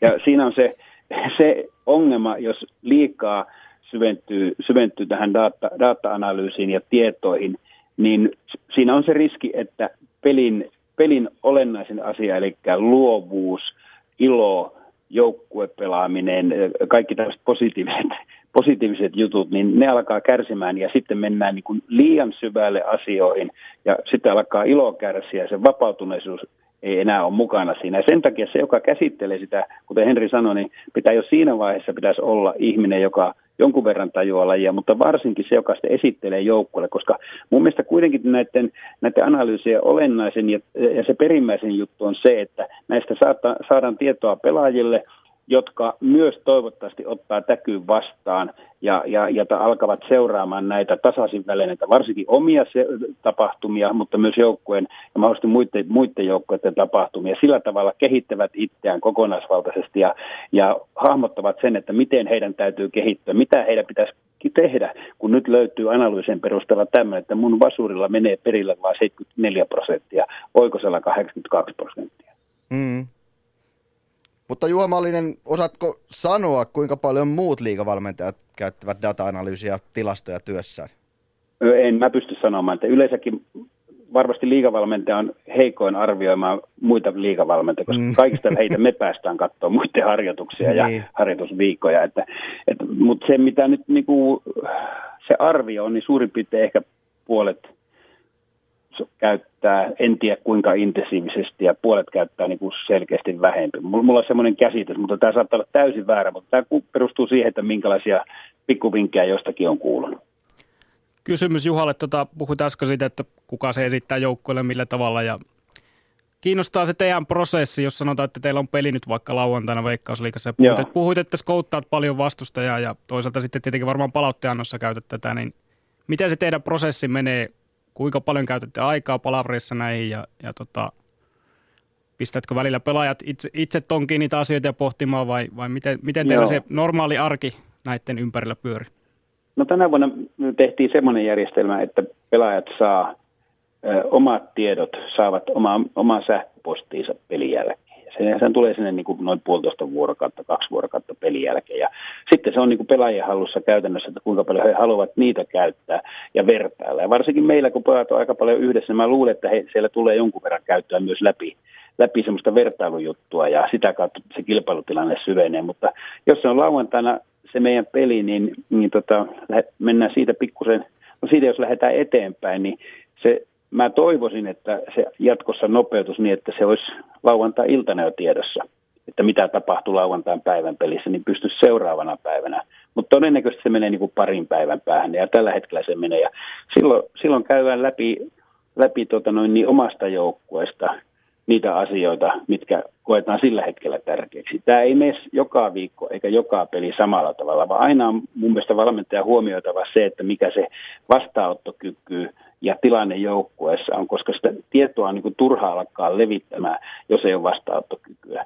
Et se, monesti se vastaanottokyky on parhaimmillaan silloin, kun menee huonosti tai, tai sitten jotakin yllättävää on tapahtunut. Ja se, se käydään sitten pelissä, käydään läpi, se, se otetaan monesti otetaan niin kuin eri kannalta aina lähestytään, koska tosiaan sitä 50 arkista, niin sitä voidaan lähestyä eri tavalla. Joskus sitä lähestytään tarkoituksella mahdollisimman positiivista jutusta, jotta halutaan pönkittää sitä itseluottamusta. Ja joskus on aiheellista lähteä etsimään niitä virheitä ja herättää joukkuetta ja saadaan sitä kautta se hyvä harjoitusviikko. Sitten kun mennään eteenpäin viikolla, niin ennen seuraavaa peliä, niin niin tämä vastustajan muutama edellinen peli, niin niistä ne tärkeät asiat on käynyt läpi ja, ja mietin, että mikä on niin kuin olennaista versus siihen, mikä on joukkueen niin tämänhetkinen tila, mitä kannattaa vastustajasta nyt ottaa esille. Ja, ja niiden perusteella sitten luoda semmoinen pari, parina päivänä palaveri yleensä käydään vastustajan joukkueesta ja Palaverihan ei saa sinänsä olla pitkä, että se on se vanha sääntö 15 minuuttia, sen jälkeen alkaa nokan kaivelut ja haukottelut, niin mm-hmm. siihen pitäisi pystyä saada, saada niin kuin annettua mahdollisimman paljon tietoa tai sitten tämmöisiä jatkotoimintavinkkejä. Joo, tuossa on monta asiaa, mi- mihin voisi ottaa kiinni. Tuossa prosessissa erittäin, erittäin hyvä kuulonen prosessi ja monta hyvää juttua. Ensinnäkin se, että pelaajat saa itse arvioitavaksi omaa dataa se on, mm. just, just on hyvä motivointiväline ja tavallaan antaa myös pelaajille se omistajuuden siihen, Joo. siihen dataan ja toivottavasti just niin kuin sanoit, pyrkii, tai pyritään sillä tavalla kehittää heidän omaa, omaa vastuuttokykyä. Sitten taas tuo prosessi, niin, niin varmasti niissä liikeseuroissa, mitkä käyttävät, niin se varmaan on aika vastaava prosessi ja samaa mieltä siitä, että tuo Instatin kaksi päivää, mitä siinä nyt kestää, niin se saisi varmaan nopeutua, että itsekin kun JIKossa aikanaan työskentelee, nämä tuli silloin. Mm. Mutta toki Joo. työstin omaa dataa just sen takia, että saatiin seuraavan aamupalaveriin, missä se kuitenkin se ottelu perataan, niin saadaan, saadaan jotain jo siihen, koska siinä se sit kahden päivän päästä niin keskitytään, jo nykyisellä liikatahilla niin keskitytään siihen seuraavan päivän peliin sitten. Että kun Joo, suurin päivä... piirtein näin se niin, menee, mutta kyllä. totta kai se rytmi saattaa olla niin, että siinä voi olla pelin jälkeen vapaa päivä ja, ja sitten silloinhan se menee niin kuin ihan nappi. Kyllä, just näin. Mä otan kysymyksen tältä Southboxin puolelta, kun oli mm, tuossa noin Juhalle, että saako veikkausliikajoukkueet myös muista joukkueista samat datat kuin omastaan? Että pystyykö niitä sitten analysoimaan siinä, missä oma joukkuetta No mä en tietenkään ihan sataprosenttisesti nyt, nyt pysty sanomaan, kun tässä on niin muutama lomakuukausi taustalla, niin miten se on, todennäköisesti se on, on ihan vastaava. Me saadaan samanlainen otteluanalyysi edellisen vastu, vastustajan edellisistä peleistä. Ja sitten niistä voi tehdä niistä muutamasta pelistä sitten lisäksi niin kuin yhteenvetoa, koska yksi pelihän ei välttämättä kerro, kerro sitä kokonaisuutta, mikä, missä vastustaja on menossa. Mutta että sieltä tulee ne samat, jos puhutaan taas näistä arkeista, niin kyllä ne 50 arkea sieltä taas löytyy. Hmm. Sellainen tuli, tuli, että mietin, että onko tullut pelaajaa vastaan, joka on vaikka pelin jälkeen sanonut, että, että ajatteli liikaa niitä tilastoja tai muita, että se vaikutti hänen pelaamiseen. Onko sinulle no käynyt ei, ei, ei se, semmoista ei ole kyllä tullut mukaan, mutta se, se menisi jo silloin sillä, että se, silloinhan pitäisi valmentajan katsoa peiliä, eikä se, sen pelaaja, että se, se onneksi semmoista ei ole tapahtunut. Ja päinvastoin on, on tota, tullut taas niin kuin toisinpäin tämä asia, että jonkun pelin jälkeen on pelaaja huomannut, että tässähän oli just niitä asioita, mitä, mitä tilastot on kertonut esimerkiksi vastustajan pelissä tai hänen omissa otteissa. Ja sillä tavalla sehän osoittaa sen, että se ajatteluprosessi on lähtenyt käymään, eli suomalainen jalkapallo on lähtenyt kehittymään. Tuohon semmoinen kommentti, että, että eihän ole tarkoitus tosiaan mitään matemaatikkoja pelaajista tehdä tai, tai ajatusta sotkea sille peliaikana, että – kyllähän tämä ennen kaikkea on kaikki tämä semmoinen työkalu siihen valmennusprosessin tehostamiseen sille, että jos vaikka edellinen peli antaa jotain faktaa, niin niitä pyritään sillä harjoituskentällä treenaamaan ja kehittämään niin, että se sitten siellä pelissä tulisi automaatiotasolla tai ainakin lähellä automaatiotasoa, että ei siellä enää tarvitse miettiä, että toi syöttö onnistuu nyt niin. 50 ja, prosentin ja, teholla ja toi 60 syötönpä tonni. Joo, ei, ei nimenomaan. Ja sitten se, sehän on taas niin tämän koko, koko niin kuin kunkin seuran valmennusprosessin – tehtävä se, että sitä tietoa hankitaan, se tieto käsitellään asiallisesti, mutta se pelin henki ja oikea, oikean tyylinen harjoittelu, aktiivisuus harjoittelussa, oikeisiin asioihin keskittyminen ja, ja tota no, niin kaikki nämä niin menee sitten sen päälle. Ja ne kulkee siellä, ne data kulkee siellä taustalla ja ne on napattavissa välillä, jos niitä tarvitsee. Mutta kyse on kuitenkin pelistä ja pelissä pitää olla sitten taas niin kuin henkiset asiat ensisijaisesti kunnossa, kun lähdetään sitä peliä viemään. Kyllä, joo, vaikka itsekin näitä tulee tehtyä, niin olen sanonut, että tämä on kuitenkin vaan tosiaan yksi työkalu, niin kuin liivit ja tötsät on harjoituksissa, että saadaan parempi harjoitus aikaiseksi, että käytetään liivejä ja tötsiä, niin samalla lailla tämä, tämä on vain yksi työkalu siihen prosessin Joo, parantamiseen. Ja, ja, kyllähän tämä tietenkin jollakin tavalla vielä, vielä voi kehittyä, jos mä niin pelaajia ajattelen, niin on, on myös semmoisia näitä data-analyysiä, että, että pelaajalle pystytään siihen puhelimeen, puhelimeen lähettää edellisen ottelun parhaat suoritukset ja, ja kaikki toimii niin kuin sen, sen kännykän kautta, joka kuitenkin on käsissä aika, aika pitkälle. Ja sitten sinne voi valmentaja lähettää esimerkiksi keskialueen riistot tai, tai ristipallot tai, tai tuota, noin niin kaukolaukaukset ja näin edelleen. Ja tällä tavalla antaa vielä, vielä niin kuin konkreettisempaa tietoa, koska tosiaan se pelaaja saattaa olla 17-vuotias ammattikoululainen, että se voi olla 34-vuotias tuleva, tuleva tuota akateemikko, että se on, se on niin erilaista tuo joukkueen sisäinen kemia. Miten paljon sinä itse vaadit pelaajilta tavallaan sitä, että he ovat kiinnostuneita asiasta? Ei, se vaatiminen on oikeastaan väärä sana. Että se, se tota, yleensäkin ottaa, että jos olet itse innostunut asiasta, niin se todennäköisesti innostuneisuus leviää. Ja sillä, sillä lailla mun mielestä valmentaja pystyy vaikuttamaan, mutta – tosiaan tuo vaatia-sana, niin se, se ei oikeastaan kuulu tähän. Okei. Okay. Joo, tuossa tulee niin pelaajien yksitys- tai henkilökohtaiseen oppimiskäsitykseen myös. Että osa oppii näistä, osa oppii muulla tavalla, että nekin pitää Joo. aina huomioida. Ja olen tavannut pelaajia, jotka sanoo, että hän, hän ei halua katsoa itsellä, itseään videolta pelin jälkeen, että ei, ei vaan pysty mm. siihen. Ja osa on hyvinkin tämmöisiä, että vaatii tarkakin palautteen numerojen muodossa ja haluaa nähdä klippejä ja muuta. Että se on aina – mutta sanoisin, että ehkä, ehkä nämä nykyiset nuoret pelaat, kun ne on tottunut, tottunut näiden median kanssa pyörimään ja, ja tota sitä käyttämään, niin ehkä he ovat pikkusen ehkä tulevaisuudessa op, oppimiskykyisiä tätä kautta paremmin. Että. Ja on selkeä, ihan selkeästi. Siinä on, siinä on tapahtunut niin kuin viimeiseen varmaan 20 vuoden aikana selkeä ero. Tietenkään me ei voi vertailla niitä 20 vuoden takaisin, että mitä sieltä kännykästä löytyy muuta kuin matopeli, mutta että, nyt, nyt niin kuin mun mielestä on selkeästi kehittyneempi ikäpolvi on, on tullut jo ja he pystyvät ja haluavat sitä tietoa enemmän. Miten pystyisit Juha kuvittelemaan tälle Moneyball-ajatustapaa, että kokonainen joukko, että pelaaja hankinnat tehtäisiin pelkästään perustuen tämmöiseen data-analytiikkaan, että sä näkisit vain paperilla sen tietyt ominaisuudet, mitä se on tehnyt jossain omissa sarjoissaan, ja sitten sitä kautta no, hakisit ja laittaisit sen omaan muottiin? No just tänään, tänään yhden pelaajan hankinnasta niin törmäsin siihen, että haluan nähdä yhden pelaajan – jolla on hyvä CV ja, ja tota, kovia pelejä alla ja video, videota löytyy paljon, jos pelaaja pelaa niin kuin pääsarjoja. Ja näistä voidaan tehdä näitä klip, klippijuttujakin löytyy, mutta tämä, silti se syvi olennus tulee siitä, että minkälainen persona tulee ja, ja taisteltiin tuossa, että pystyykö tämä pelaaja tai haluaako hän tulla näyttöjä antamaan. Ja tota, se on muun muassa kaikista tärkein kuitenkin, että mi, miten se persoonallisuus – ottaa uuden tilanteen, tilanteen haltuun, miten paljon se haluaa, haluaa tulla uuteen joukkoon, eikä se, että miten jossakin klippisarjassa poikittaissyötöt menee perille. No tä, tästä Moneyball-ajatuksesta hyvä esimerkki on muun muassa äh, Damien Komolli, joka oli Tottenhamissa ja Liverpoolissa, hankki muun muassa Tottenhamiin aikoinaan Gareth Balein, hankki myös David Bentlin. Bentley, joka lopetti uransa 29-vuotiaana, sanoi muuten silloin, että hän tajusi jossain vaiheessa, että ammattilaisjalkapalloilu ei ole vain minulle. Se henki, mikä puukopissa on, se ei ole sama kuin mikä oli junnukentällä, missä isät ja äidit ovat mukana ja on sellainen yhteinen kohesio, niin ammattilaisjalkapallo puukoppi ei hänelle ollut esimerkiksi oikea paikka. Ja tämä juuri kertoo siitä, että pääkopan sisäisiä asioita on mahdoton tavallaan mitata, tai ainakin hyvin vaikea pelaa hankintoja tehdessä.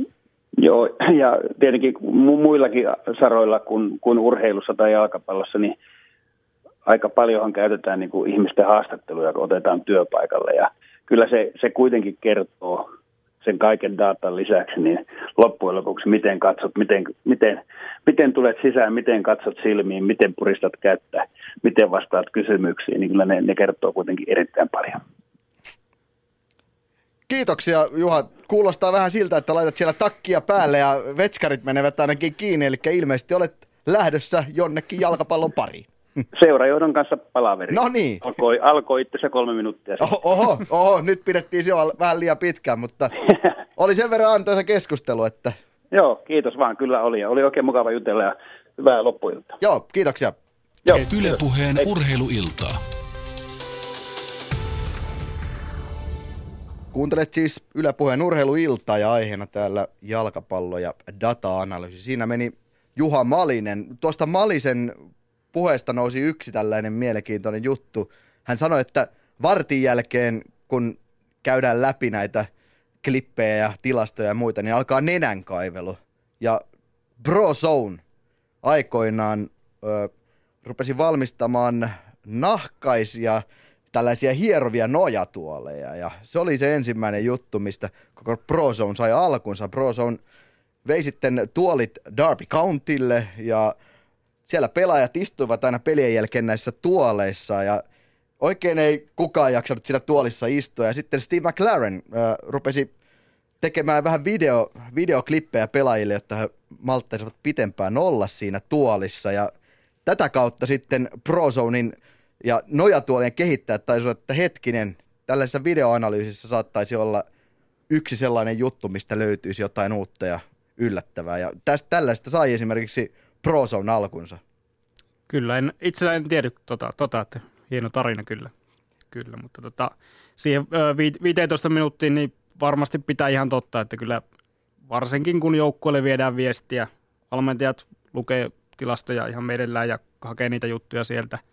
Mutta sitten kun se viesti viedään joukkueelle, on se sitten numeroiden tai viesti, ö, videoiden muodosta, niin kyllä se pitää, niin kuin sanoin jo aikaisemmin, niin pureskella siihen muotoon, että siinä on ne oleelliset faktat selvästi esitettynä tai oleelliset klipit selvästi esitettynä ja ne käydään huolella läpi.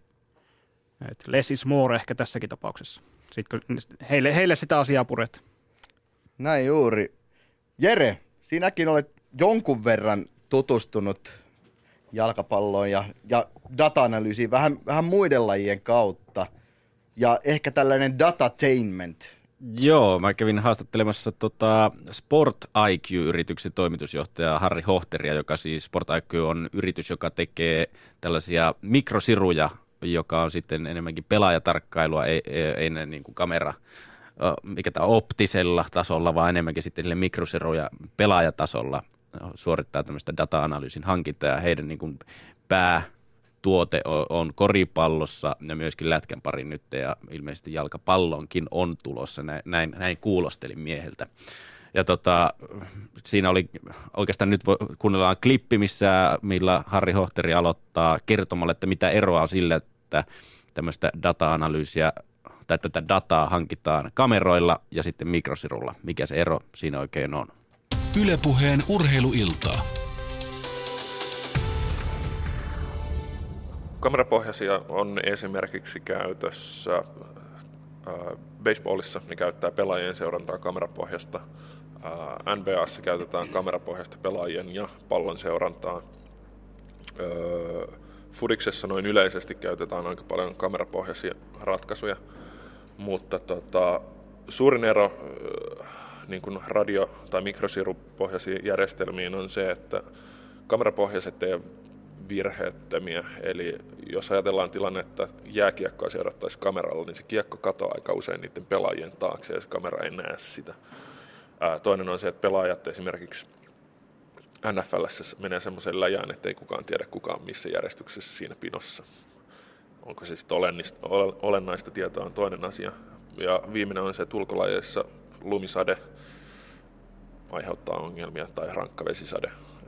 Et, et niin kun mikrosirupohjaiset järjestelmät mahdollistaa hyvin automatisoidun ja loppupeleissä kustannustehokkaan ratkaisun, koska sä et tarvitse ihmisvoimaa siihen, että se järjestelmä toimii ja sen virheitä ei tarvitse korjata.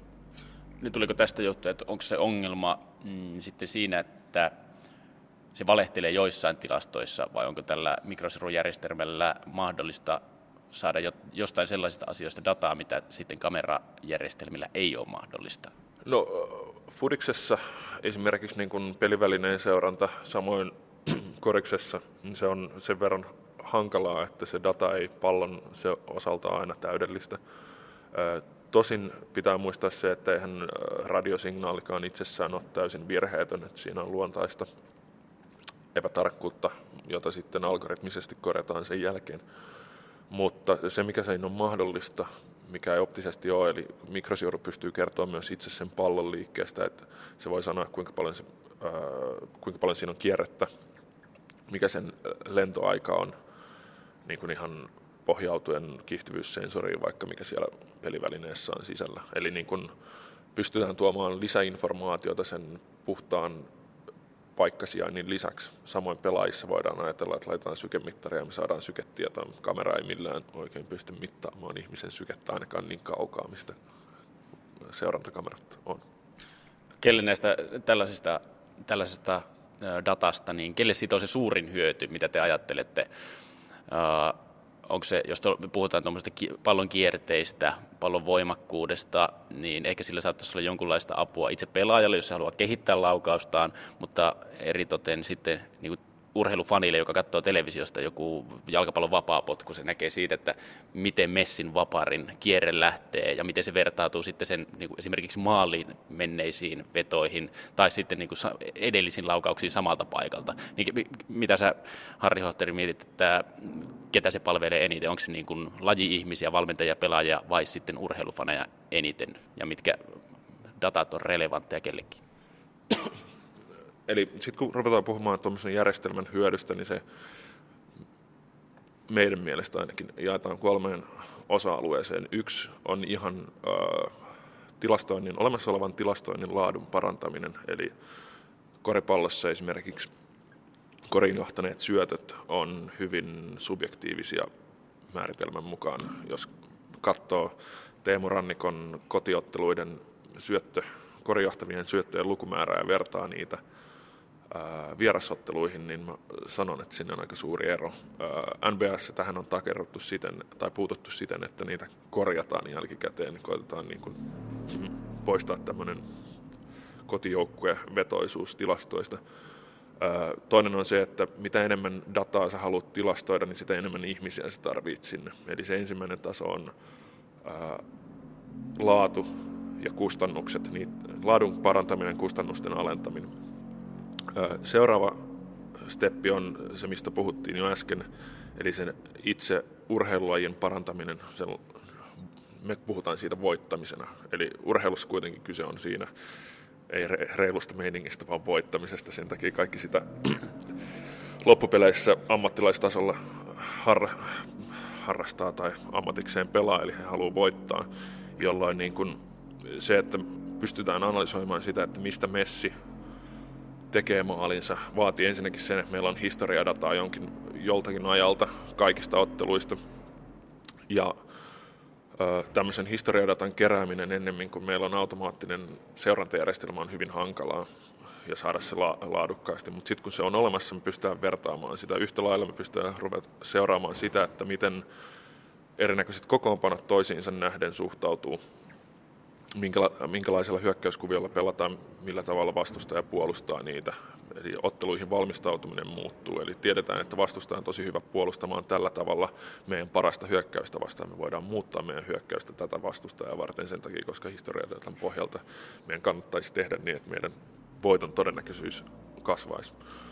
Toinen voittamisen aspekti on pelaajien kunnon ja terveyden seuranta, eli äh, Amerikassa pelaajille maksetaan aika monta miljoonaa, niin se on myös äh, seuralle tapa suojella heidän omaa investointia. Et, äh, viimeisenä aspektina on tämä jo aikaisemmin mainittu datainment, jossa suuri yleisö saa siitä viihdettä itsellensä television ääreen tai enemmän ja enemmän jatkossa iPadeihin ja muihin second screen-laitteisiin, jossa niin kun pystytään mahdollistamaan e- erinäköinen viihteellistäminen. Sanotaan vaikka, että mä voin täpätä pelaajaa kuvasta ja seurata vaan sitä pelaajaa, nähdä sen tilastot heti, kun mä oon sitä koskettanut ilman, että mun pitää seurata ennalta määrättyä passiivista televisiolähetystä. Sen lisäksi hidastuksia pystytään tekemään aivan uudella tavalla, että nykyisin niin kuin tv kun nähdään hidastusvisualisointi, me nähdään yksi tai kaksi koko ottelussa sen takia, että se tehdään kaikki täysin manuaalisesti ja siinä menee 15-20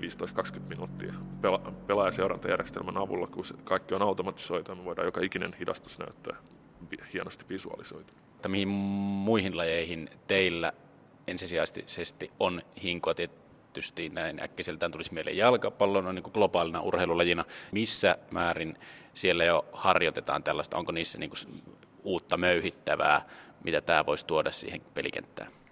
Siellä ihan viime kesänä FIFA muutti sääntöjä siten, että pelaajien seuranta elektronisesti on sallittua, joka tietysti avaa sen markkinan sirupohjaiselle seurannalle, että tähän asti se on ollut täysin optista. Ja tietysti se on mielenkiintoista meidän kannalta ää, analytiikan näkökulmasta. Joukkuelait, joissa on peliväline, niin se analytiikka on kohtalaisen samanlaista tiety, niin kuin karkealla tasolla, että kenellä on pallo, kenelle se syötti, kuinka monta kertaa silloin on ollut pallo, mistä se laukas tai heitti. Ne on niin kuin sama, samanlaisia analytiikan kannalta, mutta sitten se ää, urheiluspesifinen analytiikka taas, että koripallossa esimerkiksi ei ole mielenkiintoista se, että kuka ylitti keskiviivan pallon kanssa, mutta sitten taas jääkiekossa kuka ylitti siniviivan kiekon kanssa on taas niin kuin hyvin olennainen osa sitä peliä. Eli sitten se menee niin kuin hyvin lajikohtaisiin, joukkokohtaisiin kysymyksiin, että mitä siitä datasta halutaan kaivaa ulos. Ylepuheen urheiluiltaa. Data-analyysin maailmassa tässä uiskennellaan edelleenkin Yläpuheen urheiluillassa ja siinä kuultiin Sports IQn Harri Hohterin mietteitä vähän. Jere, Jere tapasi Harrin viikko takaperin. Kyllä vaan viime viikolla miehen tapasin toimitusjohtaja Sport IQssa. Ja tuossa oli ihan mielenkiinnosta, kun jäi mietiskelemään vielä tuon haastattelun jälkeen, tota, kun herra Hohteri sanoi, että pallon kierrettä pystytään mittaamaan ja se jos joku on jalkapallon tapauksessa mielenkiintoista, että pelaaja, kun se potkaisee palloa, vaikka vapaa potkua, niin se ei voi silmämääräisesti katsoa, että kuinka lujaa se kiertää, mutta jos se saisi sen ihan numerona lapulle jokaisen potkaistun laukauksen jälkeen sen kierteen, että millainen se on ollut, niin se saa jonkunlaisen tuntuman siitä, että millaisella potkulla millainenkin kierre lähtee. Eikö tämä ole aika, aika iso juttu siihen, että sä voit optimoida oman potkusi jokaiseen paikkaan, mistä se lähtee ja millä kierteellä sen pitää lähteä, että se menee maalia kohti tai sinne kohtaa maalia, missä sä haluat. Kyllä, ja voisin kuvitella, että esimerkiksi nuorten pelaajien omatoimisen harjoitteluinnon kehittämisessä mm. tuommoinen välitön palaute voisi mm. olla erittäinkin, erittäinkin mielekästä, että ne on tottunut tähän – mutta, Pe- pelimaailma niin sanotusti, niin toikin ihan yhden tyyppinen peli, jos tuommoinen saadaan niin, niin halvaksi toteuttaa, että, että vaikka kännykkään tulee sitten se potkun kove, kovuus ja kierteet ja muut näkyviin, niin siitähän varmasti se harjoittelumotivaatio sitten lisääntyy. Mutta tuokin on, on vain apuväline, että tullaksesi hyväksi laukojaksi, niin sinun pitää vain laukoa, laukoa, laukoa, laukoa, laukoa, Kyllä, ja, vielä, kyllä, ja, ja vielä, vielä eri tavoilla, että aina niin. siinä pelitilanteessa vapaarete lukuottamatta, niin ne pelitilanteet on hyvin erilaisia, että ne on avointa peliä, niin monta eri tekniikkaa pitää, pitää hallita. Näin jo ilman sitten niitä suoritteita, niin sitä dataa, dataakin on vähän hankala, hankala havaita tai sitä ylipäätään saada. Täällä on datatainmentista, jos puhuttiin, niin täällä on eräänlaisesta datatainmentista myöskin äh, Twitterissä. Hästä kurheiluilta toimii aina kahdeksan asti, niin kuin tämä lähetyskin on niin myöskin maininta Antti Liimataisella, että Football Manager 2016 pauhaa, kun kuunnellaan jalkapallon data-analyysistä ai, ai, Yle ai. puheessa. Siinä myöskin eräänlaista datatainmenttia no Football Managerit. Niin, ja jossain määrin nekin ollut aika, aikaansa edellä ja mullistavia. Kyllä joo, milloinkaan ensimmäinen 90-luvun alussa tullut tämmöinen dataan pohjautuva jalkapallopeli, niin, niin tota, aika, aika edeltä kävijöitä siinä mielessä kyllä. Oletko Henri itse ollut pelissä? On tullut pelattua jo nyt lasten tulon myötä, niin se on vähän jäänyt vähemmälle. Mutta, mutta oletko itse ollut pelissä? Olen, olen ollut pelissäkin jo, se oli suuri, suuri hetki, kun ei pelaajana siihen päässyt, niin pääsi sitten JJK valmennusryhmän jäsenenä siinä pelissä olemaan mukana. Se oli, se oli hieno hetki. Oliko hyviä arvoja? Ei ollut. Itse asiassa pelasin JJKlla itse sitä peliä, niin annoin potkut. sitten, sitten tälle, tälle peli Henri Lehdolle, että ei ollut, ei ollut liian hyvä sitten tähän minun valmennusryhmään. Mutta joo, joskus pitäisi ehkä järjestää sitten ilta, jossa puhuttaisiin myös football managerista ja championship managerista sun muista tällaista.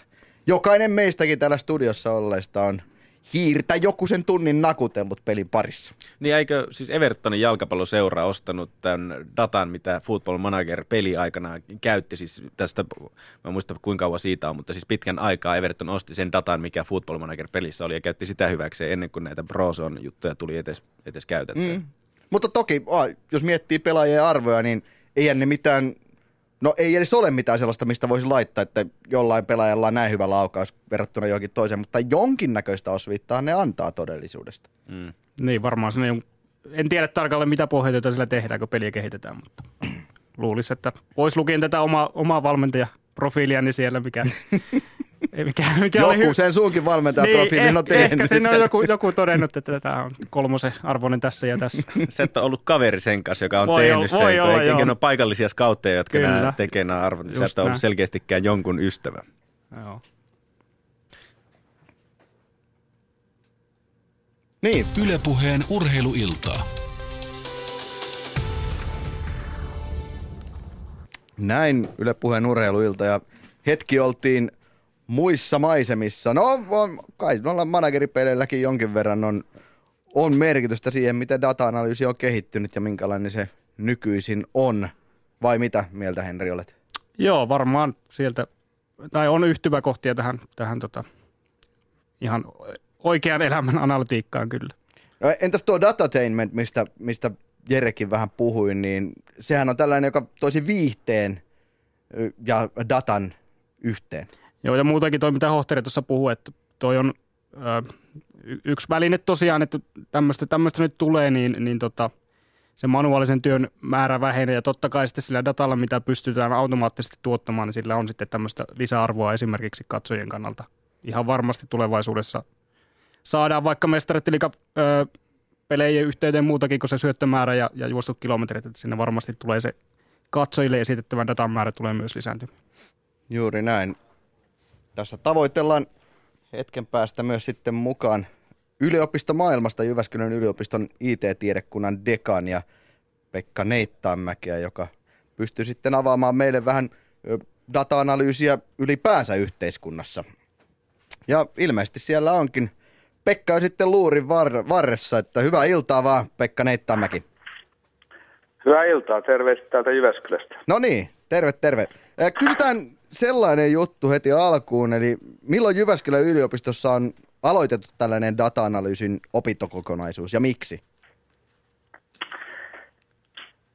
Aloitimme tämän viitisen vuotta sitten laajemmin, että, mutta kyllä nämä on ollut esillä jo parisenkymmentä vuotta tavalla tai toisella, tai oikeastaan tähän osa tilastotiedettä tilastointia, mm. mutta nyt digitalisaation myötä se on saanut vähän erilaisen muodon, että todella voi sanoa, että useita kymmeniä vuosia on tämmöisiä tilastoisia menetelmiä harrastettu. Mutta miten suuren datavallankumouksen silmässä me tällä hetkellä elämme? Kyllä elämme todella ison, ison murroksen edessä. Tämä digitalisaatio mahdollistaa ensinnäkin tietojen määrä lisääntyy ja on talletusta kapasiteettia ja tiedonsiirtomahdollisuuksia, niin tämä mahdollistaa ihan uuden tyyppisen maailman myös urheilu, mm. urheilun piirissä. Niin, no jos mietitään juuri tieteellisestä näkökulmasta, niin miten data-analyysi ja jalkapallo sopivat yhteen, tai urheilu ylipäänsä? Erinomaisesti. Kyllähän data-analyysistä ja tämmöistä tekniikasta on tullut osa urheiluvalmennusta ja sitten itse urheilutilannetta, että onhan konenäkö ihan ylivoimainen silmään, ihmissilmään nähdä, että, että tiedetään, että tämä ihan tämmöinen bio, biomekaaninen liikkuminen on niin monimutkainen, että sitä ei ihmissilmällä pysty näkemään, vaikka kuinka kokenut valmi, valmentaja on. Mm. Mä kuinka paljon Jyväskylän yliopisto tekee yhteistyötä sitten urheiluseurojen tai muiden vastaavien kanssa tällä hetkellä? Minä asun tässä ihan liikuntatieteellisen tiedekunnan nurkalla, että täällähän tehdään hyvin moni, monipuolista työtä urheilun valmennuksen osalta ja sitten – kuvantamisen ja analyysin kohdalla. Ja lähinnä se seura, mikä täällä nyt Jyväskylässä on, on Jyväskylän kenttäurheilijat, jotka on nyt Suomen paras seura, joka on selkeästi hyötynyt siitä, että täällä hyödynnetään näitä tekniikoita ja sitten ennen kaikkea nuorilla on, on hyviä valmentajia, kun saadaan opiskelijat valmentamaan näitä nuoria. Mm, no miten, miten paljon Jyväskylän yliopistolla olisi mahdollista tehdä yhteistyötä jalkapallon kanssa noin ylipäänsä data-analyysin saralla? Heikki Luhtanen, hän on aikoinaan ollut tämmöinen analytikko ja perinteisellä menetelmä, että en tarkkaan ihan tiedä, mitä tällä hetkellä tehdään, mutta kun kuuntelin tätä ohjelmaa, niin kyllä meillä monenlaisia mahdollisuuksia on, että ehkä katsoa myös niitä esitteitä, mitä eri puolilla maailmaa on, että ehkä tuli mieleen se, että tämmöinen erilaisten tietojen yhdistäminen on ehkä seuraava askel sitten. Että meillähän on tämä päätutkimusalue, jonkin laitoksessa on kybertutkimus ja siellähän tyypillisesti yhdistellään hyvin monenlaisia tietoja, että nähdään sitten se hankala paikka, mitä ollaan etsimässä. Että näissä keskustelussa ja noissa artikkelissa, mikä näin on, ei ainakaan nähnyt, näkynyt tämmöinen erilaisten tietojen yhdistäminen. Mutta Pekka Neittämäki, se on, se on hienoa kuulla se, että jos tällä ohjelmalla on joku alku sysäisi jollekin tieteelliselle tutkimukselle, niin se, se kuulostaa varsin miellyttävältä. Sitten olemme ainakin onnistuneet jossain. Niin tämmöisen sloganin kuulin tänään, että kun kaksi d on urheilussa doping ja nyt on se avainsana data, että dopingista siirtyy dataan. Sillä tehdään nyt sitten uusi, uusi kehittyminen. Mm. Ja se on luollista. Molemmista meillä on kokemusta täällä Jyväskylässä. Kyllä. Hyvää iltaa Pekka. Välikommentti tähän. Oikeastaan itse näkisin sen urheilussa ja jalkapalloanalytiikassa puhutaan paljon tämmöisen big datan hyödyntämisestä. Ja nytkö tämä itse mittaaminen alkaa helpottua näiden uusien laitteiden ja menetelmien myötä, niin Oletko samaa mieltä siinä, että ehkä tilastotieteilijät, matemaatikot vois auttaa nimenomaan sen datan jälkityöstössä ja löytää sieltä niitä merkityksiä ja tärkeitä juttuja, pureskella sitä dataa, että tätä itse asiassa tehdäänkin jo paljon tuolla maailmalla, että palkataan matemaatikkoja suoraan urheiluseuroihin tekemään sitä työtä nimenomaan. Näetkö, näetkö tässä esimerkiksi teidän opiskelijoille mahdollisuuden tulevaisuuden, tulevaisuuden työllistymisen? Juuri, juuri näin. Esimerkkinä, joka piifas minun Sami Äyrämäni on itse asiassa väitellyt ensin data-analyysistä ja sitten teki liikuntatieteen maisteri sen, sen päälle. Ja nyt hän, hän kokoaa big dataa nimenomaan terveystieteestä, ihmisten liikkumisesta ja maaehtoisesta liikunnasta ja sitten kokoaa niitä asioita yhteen.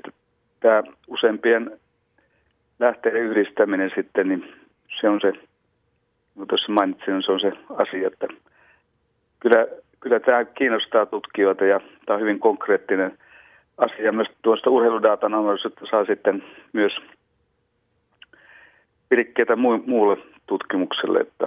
Mm, kyllä, ja itse näin lajin näkökulmasta tai lajin puolelta tähän maailmaan tulleena, niin, niin ehkä just tämä tilastotieteellinen ja matemaattinen puoli on sitten se oma heikkous, että vaikka sitä lajia ymmärtääkin, niin sitten näiden menetelmien hallitseminen niin on aika lapsen kengissä suoraan sanottuna, että varmasti tässä, tässä näitä synergiaetuja tulee just, että nämä kaksi maailmaa yhdistyy, niin siitä, siitä saadaan se paras tulos sitten. Joo, ja sitten nämä menetelmät, mitä mä teen, ne, ne on geneerisiä, että sama se data meiltä signaali mikrosivulta on, tuleva signaali on, on tietoteknisesti ihan, ihan sama, ja näitä muilta aloilta saatuja kokemuksia voidaan, voidaan sitten yhdistää ja sitten toiseen suuntaan myös. Miten muuten, kun olet tässä lähetystä kuunnellut ja muutenkin noin ylipäänsä, niin mitä tapoja mielestäsi jalkapallon data-analyysiä olisi kehittää? Osaatko sanoa jotain? Jos lähdetään ihan siitä, että meillä on tässä myös aivotutkimuskeskus, että, että sen pelaajan tämmöinen mentaalinen tai sanotaan nyt mm. Ajattelutapa sitä, se lähtee sitten tämmöiset fysiologiset ominaisuudet on yksi asia ja myös asia, mikä tässä tullut esille, on se, että miten se pelaaja liikkuu kentällä, kuinka riskialtis tämä, tämä liikkumistapa on siellä. Lähtee siitä liikkeelle sitten itse tämä suoritus, mikä on tärkeä. Ja, ja tuota, se on hyvin, hyvin monenlaisia asioita, mutta niin kuin tuossa tuli aikaisemmin esille, että kun nuoret alkaa harjoittelemaan, että se tehdään oikein ihan alun, alun perin, että opitaan ne tuhannet tuhannet laajuukset. Sitten niin kuin tuossa tuli ilmi, että jos se nuori saa sitten eh, visualisoi, niin sitten miten se banaani kierrettää joku, joku tehdä ja sitä kun te täytyy niin kuin, se menee tuonne aivorakenteeseen, sitähän pitää toistaa tuhansia kertoja, että se, nimenomaan, että se valmennus hyvin varhaisessa kehitysvaiheessa tehdään oikein. Jos se tehdään väärin, niin se on vaikea sitten valmentaja myöhemmin korjata. Ja kuinka paljon harjoitteita tehdään yksin, niin se on varmaan erittäin tärkeää, että siinä olisi sitten tämmöinen analytiikka mukana ja antaisi palautteen sille nuorelle sitten koko ajan, niin siinä kai se, sitten kun nähdään skaalautuu, että tietokone on väsymätön kaveri siinä harjoitustilanteessa. Ja valmentajan täytyy olla koko ajan katsomassa ja sitten voi katsoa myös etänä ja tuloksena. Tämä tehostaa tätä valmennusprosessia. Mm, joo, järkevää puhetta kyllä. Pekka Neittaanmäeltä, Jyväskylän yliopiston IT-tiedekunnan dekaanilta. Aika rientää, Pekka, joten tässä vaiheessa oikein mukavaa illanjatkoa sinulle ja kiitoksia, kiitoksia paljon näistä asiantuntevista kommenteista. Joo, kiitos oikein paljon. Hyvää iltaa. Ylepuheen urheiluiltaa. Näin kohta kello jo puoli kahdeksan ja Yle Puheen urheiluilta ja jalkapallon data-analyysi.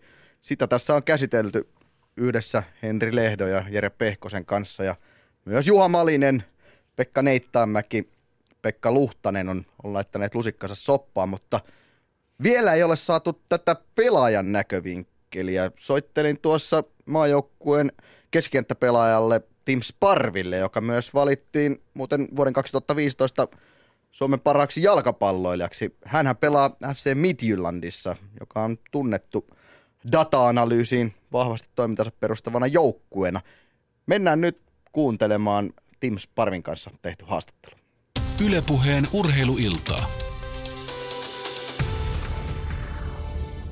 Suomen maajoukkueen keskikenttäpelaaja Tim Sparv. Siinä siirryi tanskalaiseen FC Midtjyllandiin puolitoista vuotta sitten kesällä ja Midtjylland on viime vuosina tullut esiin menestyksellisesti myös siksi, että seura on ollut yksi vannoutuneimpia data-analyysin toimintaansa perustavista seuroista. Kerro vähän, minkälaisen data-analyysikylvyn olet mielestäsi Tanskassa saanut? No kaikki alkoi äh, puolitoista vuotta sitten, kun meidän – uuden omistaja tuli sisään Matthew Benham, joka, oli, joka on tehnyt loistavan uran betting-maailmassa, missä hän on käyttänyt paljon statistiikkaa ja, ja matematiikkaa. Ja nyt hän, hän yrittää saada sen, se alue jalkapallo sisään ja, ja, ja Midtjylland Tanskassa ja Brentford Englannissa on, on osa siitä ja, ja hyvin se on lähtenyt käyntiin, pakko sanoa. Niin jos verrataan aikaisempaan, niin miten paljon data-analyysi on, on lisääntynyt sinulla jokapäiväisessä tekemisessä? Joo, se on, se on paljon systemaattisempi täällä FC Midtjyllandissa kuin, kuin mun aiemmissa seuroissa. Kyllä myös Saksassa ja Hollannissa ja, ja Ruotsissakin tehtiin vähän, mutta mut täällä se on, se on melkein joka päivä jotain. Ja etenkin matsien jälkeen ja ja, ja treenien jälkeen niin, niin saamme, jos, jos joku haluaa, niin, niin statistiikka ja, ja missä kerrotaan vähän, vähän eri, erilaista asioista. Siirryit seuraan 2014 heinäkuussa. Miten paljon tiedät siitä prosessista, joka johti sinun hankintaasi? Tosi vähän, että mun, mun fokus oli koko ajan, että, että yritän löytää info joukkueesta ja valmentajista, mutta mut se, miten, miten mua hankittiin, niin mä, mä tiesin tosi, tosi vähän, että, että mä kuulin sitten jälkeenpäin, että mä olin oikeastaan se eka hankinta, ähm, missä ne käytti enemmän statistiikkaa kuin, kuin jotain muuta, että äh, se, se oli tosi mielenkiintoista ja, ja se on vaan lisääntynyt nyt viime vuoden ajan. No ihan pieleen hankinta ei mennyt, koska sinuthan valittiin tuossa seuran parhaaksi pelaajaksi. Kyllä. Joo, tosi hyvin se on mennyt. Öö, eka vuosi päättyi mestaruuden ja, ja nyt ollaan päästy Eurooppa-liigan lohkovaiheeseen ohi ja, ja pelaamme Manchester Unitedin vastaan helmikuussa. Että, että tosi, tosi hyvä, hyvä tämä, siirto on mennyt myös minulle. Niin pystytkö avaamaan vähän sitä, miten se data-analyysi näkyy esimerkiksi valmennuksessa? No valmentajat saa paljon info.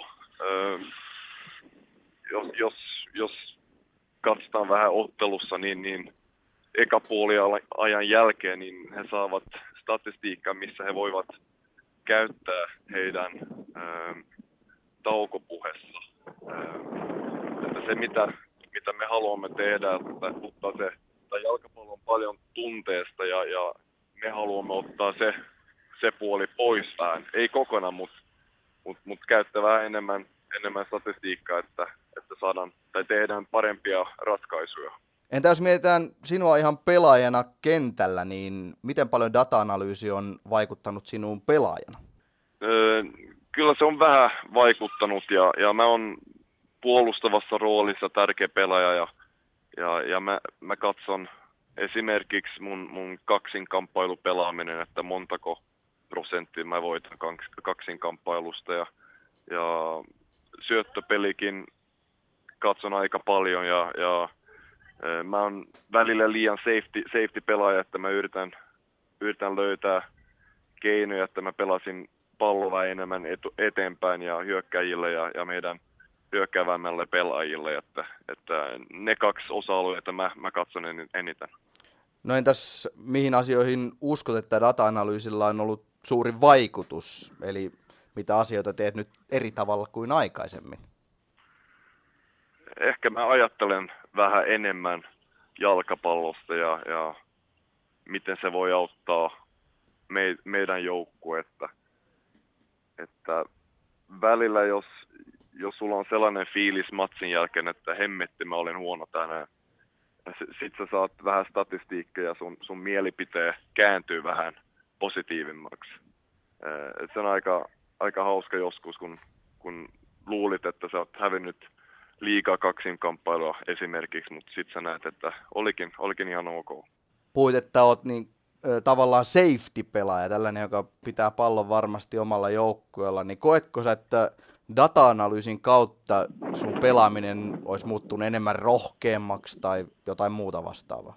No mä halua, haluaisin ainakin äh, ajatella, että, me, että se on mennyt eteenpäin ja, ja se on, totta kai mulla on aina fiilis ottelun jälkeen, että onko mun syöttöpeli ollut tarpeeksi rohkea, mutta hienoa, että mä saan sitten se paperilla myöhemmin ja, ja, ja voin katsoa, että montako prosenttia on mennyt eteenpäin ja, ja mihin mun syötöt ovat, ovat mennyt ja, ja, ja se, on, se, on, se auttaa mun pelaaminen ja, ja, ja se, on ollut, se on ollut ilman muuta hyvä, hyvä osa mun, mun kehityksessä, että mulla on, mulla on tällainen, tällainen apu, kun mä haluan paremmaksi pelaajaksi sekin on arvostettavaa, että pystyy pitämään myös pallon omalla joukkueella. Joo, ja se on, se on ollut mun, tai mun, mun syöttöprosentti on aina ollut korkea, mutta, mutta totta kai kun joukkueella on, on mahdollisuus mennä eteenpäin ja, ja silloin pitää myös uskalla ja pelata enemmän, enemmän eteenpäin. Ja, ja se, se, on mun, se on mun prioriteetti treeneissä ja mä teen joka päivä töitä, töitä siihen eteen, että se, se paranee. No jos miettii jotain pieniä yksityiskohtia, niin miten pienet yksityiskohdat teillä otetaan huomioon? Esimerkiksi millä jalan osalla syötetään tai otetaan haltuun, tai missä asennossa pallo otetaan haltuun ja niin edelleen. Onko, onko näin yksityiskohtaista tilastointia teille? Joo, ja, ja sitten tällä hetkellä meidän, meidän fokus on ollut ainakin nyt preseasonissa, että, että mistä me, me, me lauetaan. Että meillä on hyökkäyspäässä pelaaja, joka laukoo ihan mistä päin tahansa. Ja, ja meillä on kuitenkin sellainen kartta, että mist, mistä meidän maalit tulevat ja mistä, mistä eniten maalit tehdään. Että, että se, se sanotaan englanniksi shot, shot collection tai, tai jotain tällaista. Ja, ja siitä me katson aika paljon, että joskus on parempi syöttää, syöttää kaverille, jolla on, jolla on parempi, parempi mahdollisuus ja, ja lähempänä maali. Meet puheenjohtaja Rasmus Ankersen on kutsunut sin- sinua termillä The No Stat All Stars, eli vapaasti suomennettuna ehkä tällainen tilastoissa näkymätön tähdistöpelaaja. Mitä mieltä sinä olet? Kumpi on merkitsevämpää? Se, mitä tilastois, tilastot näyttävät vai se, mitä tilastot eivät näytä? Joo, hyvä kysymys, että mä mä oon varmasti aina ollut sellainen pelaaja, joka ei näky niin, niin hirveästi kentällä ja, ja eniten mun, mun rooli on, on saanut huomiota, että kun, kun mä oon ollut poissa ja, ja, ja joku on sanonut, että kyllä nyt, nyt Timi, sua tarvitaan. Mm. Et, et se on, kyllä tää, tällä Mitchellinossa on emmetin kiva olla, kun, kun mä sain ison rooli heti alusta ja, ja mä oon ollut vähän seuran esikuva siinä, että, että heidän, heidän hankintamodelli toimii ja heidän, heidän uusi filosofia toimii. No sitten toinen ihminen, joka on sanonut jotain, niin Xabi Alonso on sanonut, että jos joudut taklaamaan, niin jotain on mennyt pieleen. Mitä mieltä sinä olet tästä? Hän puhuu varmasti liuku, liukutaklausesta silloin. Ja. Öö, no, se on, se on varmasti oikein. Öö, Oletko itse mä... kiinnittänyt siihen huomiota, että et tee liukutaklauksia kentällä esimerkiksi? No kyllä mä varmasti pari kertaa teen se ottelun aikana, mutta silloin kun, jos, jos Xavi Alonso sanoo jotain tällaista, niin kyllä se, se on varmasti totta. Mutta miten kiinnostuneita pelaajat teidän joukkueessa ja seurassanne ovat tilastoista ja data-analyysistä? No mä sanoisin, että se on vähän 50-50, että äh, kyllä löytyy sellaisia pelaajia meidän joukkueessa, joka ei, että tämä ei kiinnosta yhtään, että pelin jälkeen ne, ne miettii vähän ihan eri, eri asioita, mutta, mutta minulle ja, ja monta muille se kiinnostaa ja, ja, ja jos sä kehityt henkilökohtaisesti, niin, niin koko joukkue paranee. Entä sitten, miten paljon mielestäsi pelaajaa voi kuormittaa tällaisilla tiedoilla? Vaikea sanoa. Se, mitä on, on minulle tärkeää, että, että se, ei, se ei, ei saa mennä siihen, että sä, sä, sä funtsit liikaa, kun meet kentällä. Että se pitää kuitenkin, kaikki, kaikki asiat kentällä tapahtuu niin, niin nopeasti, että sä et voi, sä et voi miettiä, että mitä, miten mä saan nyt hyvä, hyvän numero statistiikassa, että, että se on, se on, tämä on nyt osa, osa meidän, meidän äh, treeneissä, mutta se ei saa, se ei saa olla liian, liian iso osa minu, minun mielestäni. Mitä muuten harjoituksissa ja treeneissä, niin miten siellä esimerkiksi data-analyysi nousee esiin? Öö, no meillä on joskus sellaisia viimeistelyharjoituksia, missä valmentaja seisoo ja, ja, ja pitää tilastoja meille. Ja sitten me teen se sama harjoitus pari kertaa kuukaudessa. Ja sitten näemme, kuin, miten, miten meidän kehitys, jos se on mennyt eteenpäin tai taaksepäin ja, ja mistä meidän maalit ovat tulleet ja mit, mikä on sitten se, se vähän heikkous, heikkouskohta. Että se on, se on aika, aina, aina, ainakin pieni juttu, mitä, mitä me tehdään treenikentällä. Miten paljon ja miten yksityiskohtaista tietoa te pelaajat saatte tulevista vastustajista? Se on aika vähän. Se on, se on tosi vähän. Mä en, nyt mä en, mä en muista edes, että olisimme saaneet edes, edes vähän tietoa meidän vastustajista. Että se, se meidän prioriteetti on aina ollut oman joukkojen kehittämisestä ja, ja me, me katsomme tot, totta kai videoklippejä meidän vastustajista, mutta mut just data-analyysiä ja statistiikkaa ei, ei, ei, ei saada niin paljon.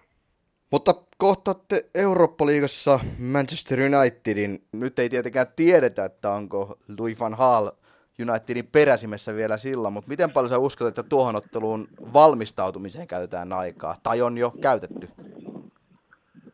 Joo, ihan varmasti meidän valmentajat ovat, ovat miettineet, että miten, miten Manchester United voitetaan. Että, että heillä on vähän erilainen filosofia kuin, kuin viimeis, viimeisen vuoden aikana ja, ja, ja mä toivoisin, että se, se sopisi meille vähän parempi kuin, kuin esimerkiksi meidän pelit La, Napoli vastaan. Äh, Mutta kyllä he kat, katsoo varmasti henkilökohtaisia juttuja heidän tai Manun joukkuessa ja, ja, ja käyttää varmasti ihan statistiikka, statistiikan käy, käyttöön. Muistan, että Twitterissä kirjoitit, kun äh, Arsenal ja Bayern München pelasivat vastakkain, niin siinä oli tilasto, jossa oli Arsenalin ja Bayernin syöttömäärät ja pallonhallintaprosenttia. Laitoit vaan, että jollain tavalla, että ehkä yhdet turhimmista jalkapallotilastoista. Muistatko itse tätä? Joo, muistan, muistan.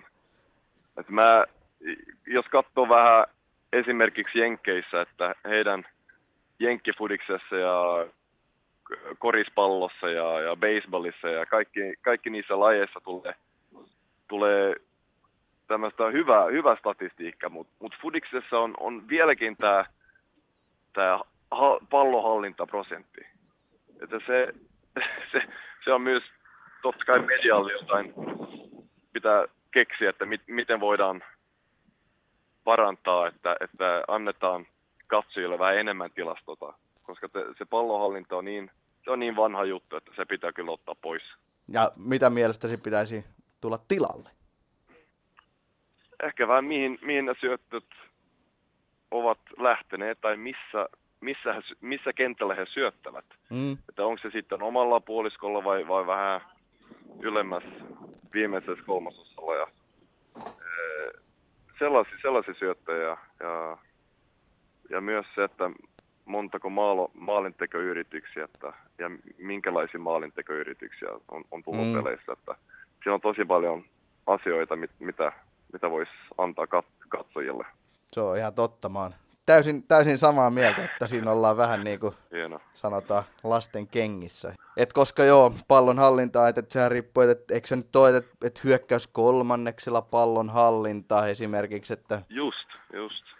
ja just niin kuin sä puhuit, että syöttösuunnista, että et meneekö ne eteenpäin, monta linjaa ne murtaa ja niin Just, poispäin. just tällaisia asioita. Joo. No tota, vielä sitten, mistä pelaajana haluaisit tietää vielä enemmän, tai mitkä asiat ovat vielä niin sanotusti mittaamattomia? Onko sellaisia? Joo. No mä, mä voisin mainita yksi, yksi asia, mitä me teemme myös mun, mun seurassa. Se on just se fyysinen puoli, ähm, missä me katsomme, että, että montako juoksua sä teet, montako hyvä tempon juoksia ja montako sprinttiä sä teet ottelun aikana. Ja sitten me verrataan se, miten pelaajat liikkuvat Bundesliigassa ja, ja Premier Leagueissa. Että se on myös ollut tosi, tosi kiinnostava homma ja, ja meillä on sellainen, sellainen äh, belt ympäri maha, kun pelataan ja, ja siitä kautta saamme sitten tie, tiedon matsin jälkeen, että olemmeko juosseet tarpeeksi kovin, että se, se juoksu kilometri ei kiinnosta meitä ollenkaan, mutta just se, millä tempolla ne juokset ovat tulleet. Se on just sillä osa-alueella, missä Bundesliga on paljon parempi kuin, kuin, kuin Tanskan liiga. No mitä mieltä sä siitä oot, kun on vähän tämmöistä konservatiivisempaa suhtautumista data-analyysiin, että se sekoittaa ja muuta, niin onko sun mielestä nykyjalkapallossa mitään mahdollisuuksia pärjätä ilman data-analyysiä? Se, se, on, se, se tulee enemmän ja enemmän esiin nyt jalkapallossa. Mä tiedän, että Holl- Hollannissa käytetään se enemmän kuin koskaan. Ja, ja se, on, se on vaan, minulle se on kiva, kun, kun jotkut seurat yrittää tehdä tai yrittää löytää keinoja, mitä ei ole vielä käyttänyt. Että foodis, foodis on liian, liian helppo tehdä sama, samanlaista toiminta kuin, kuin aikaisemmin. Ja, ja, ja mä, mä haluan aisinainakin nähdä enemmän niitä seuroja, jotka yrittää tehdä asiat vähän eri tavalla. Ja, ja Midtjylland on ainakin yksi niissä seuroissa, joka on tosi moderni ja, ja haluaa koko ajan, että heidän, heidän valmentajat ja työntekijät tulevat, tulevat esiin uusi, u, u, uudella ideoita. Ja se on vähän harmaa tämä jalkapallo, että kaikki seurat tekevät vähän niin kuin, kuin kaikki muut. Ja, ja silloin se on hieno nähdä tällainen, tällainen seura, joka yrittää tehdä, tehdä asiaa vähän eri tavalla. Ja, ja sen ne pitääkin, että heidän, heidän budjetti on, on, ei, ole, ei ole yhtä iso kuin, kuin muut nämä isommat seurat Euroopassa. Että pitää keksiä jotain keinoa, että, että se gappi meidän, meidän välin on, on vähän pienempi. Ylepuheen urheiluiltaa. Jalkapallosta ja data-analyysistä jatketaan vielä noin vartin verran puhumista. Siinä siis oravaisten ylpeys Tim Sparv oli äänessä, Suomen maajoukkueen pelaaja. Henri Lehto, äh, Palloliiton Keski-Suomen valmennuskeskuksen päällikkö myös, edelleenkin täällä vieraana. Minkälaisia ajatuksia herätti tuo Sparvin haastattelu? No oli kiva kuulla pelaajan näkökanta tähän, että Tim on tietenkin erittäin fiksu pelaaja ja fiksu varmasti henkilöidenkin en, en tunne henkilökohtaisesti, mutta kaikesta tuosta välittyy se, että on kiinnostunut ja on, kokee hyödylliseksi nämä asiat. asiat ja tota, toi prosessikuvaus, miten se toimii Midjyllandissa, niin varmasti hyvä esimerkki siitä, että okei, heillä varmaan resursseja on en, enemmän kuin esimerkiksi Suomen, Suomen liigassa käyttää tuohon, mutta aika pienilläkin ratkaisulla pystytään noita asioita tekemään ja hyödyntämään sitten siinä valmennusprosessissa. Mutta tuossa tuli esiin pallonhallinta, pallonhallintoprosentti, mikä aika usein näkyy televisiokuvassa yhtenä statistiikkana. Sinä itse olet tehnyt Veikkausliikan teknistaktisia raportteja. Miten siellä näkyy pallonhallintaprosentit? On käytännössä niin, että enemmän palloa hallitsevat joukkueet voittavat vähemmän otteluita kuin ne. Eli, mitä, jos hallitset vähemmän, niin voitat enemmän otteluita. Mistä tämä voi johtua?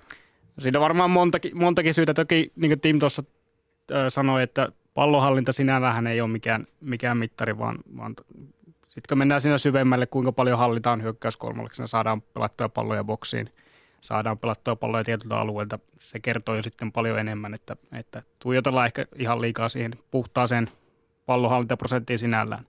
Mutta sitten kun vertaa pallon hallintaa ja sen yhteyttä voittamiseen, niin kyllä tuolla Euroopan huippusarjoissa, niin se on aika vahvasti yhteydessä. Hmm. Ehkä se meillä johtuu siitä, että okei, joukkojen pelitavat ehkä ohjaa siihen, että keskitytään enemmän puolustuspeliasioihin, vasta hyökkäyksiin pyritään niillä iskeä. Meillä ei ehkä pelaajien laatu, laatu riitä pelaamaan semmoista tuloksellista ja jalkapalloa. Sitten kenttien laatu saattaa Kenttien laatu olla totta kai joo, kyllä. Ehdottomasti nämä vaikuttaa kaikki, kaikki siihen asiaan. Että. Näin, mutta sitten on vielä yksi mies, jota emme vielä ole saanut tässä lähetyksessä kuulla, eli Mikko Häyrinen, kilpa- ja huippuurheilun tutkimuskeskuksen joukkueurheilun asiantuntija. Hyvää iltaa. Hyvää iltaa sinne Helsinkiin. No niin, kiitoksia.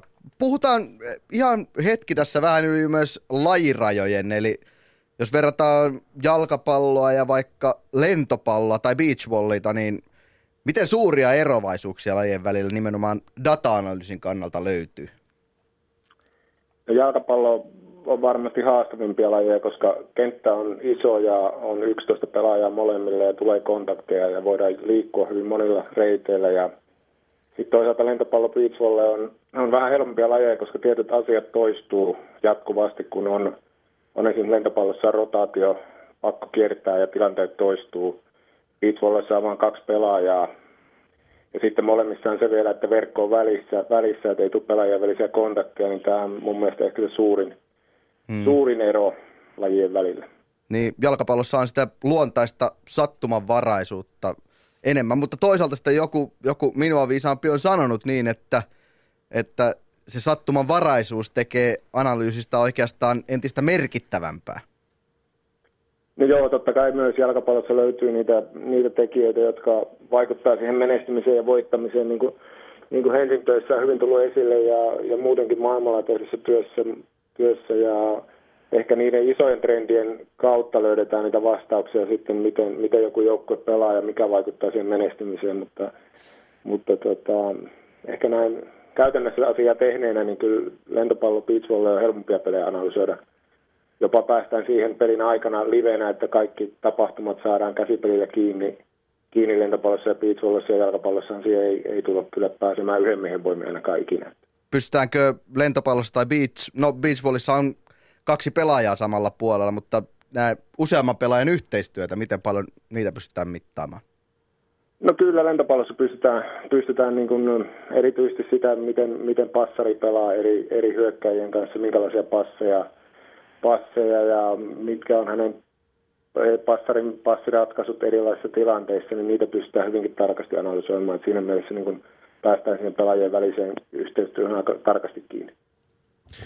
Pauli Peltola kysyi Twitterissä, että Big Datan käyttö futiksessa versus lätkässä kiinnostaisi toisessa enemmän identtisiä suorituksia, joten onko se silloin paremmin tilastoitavissa?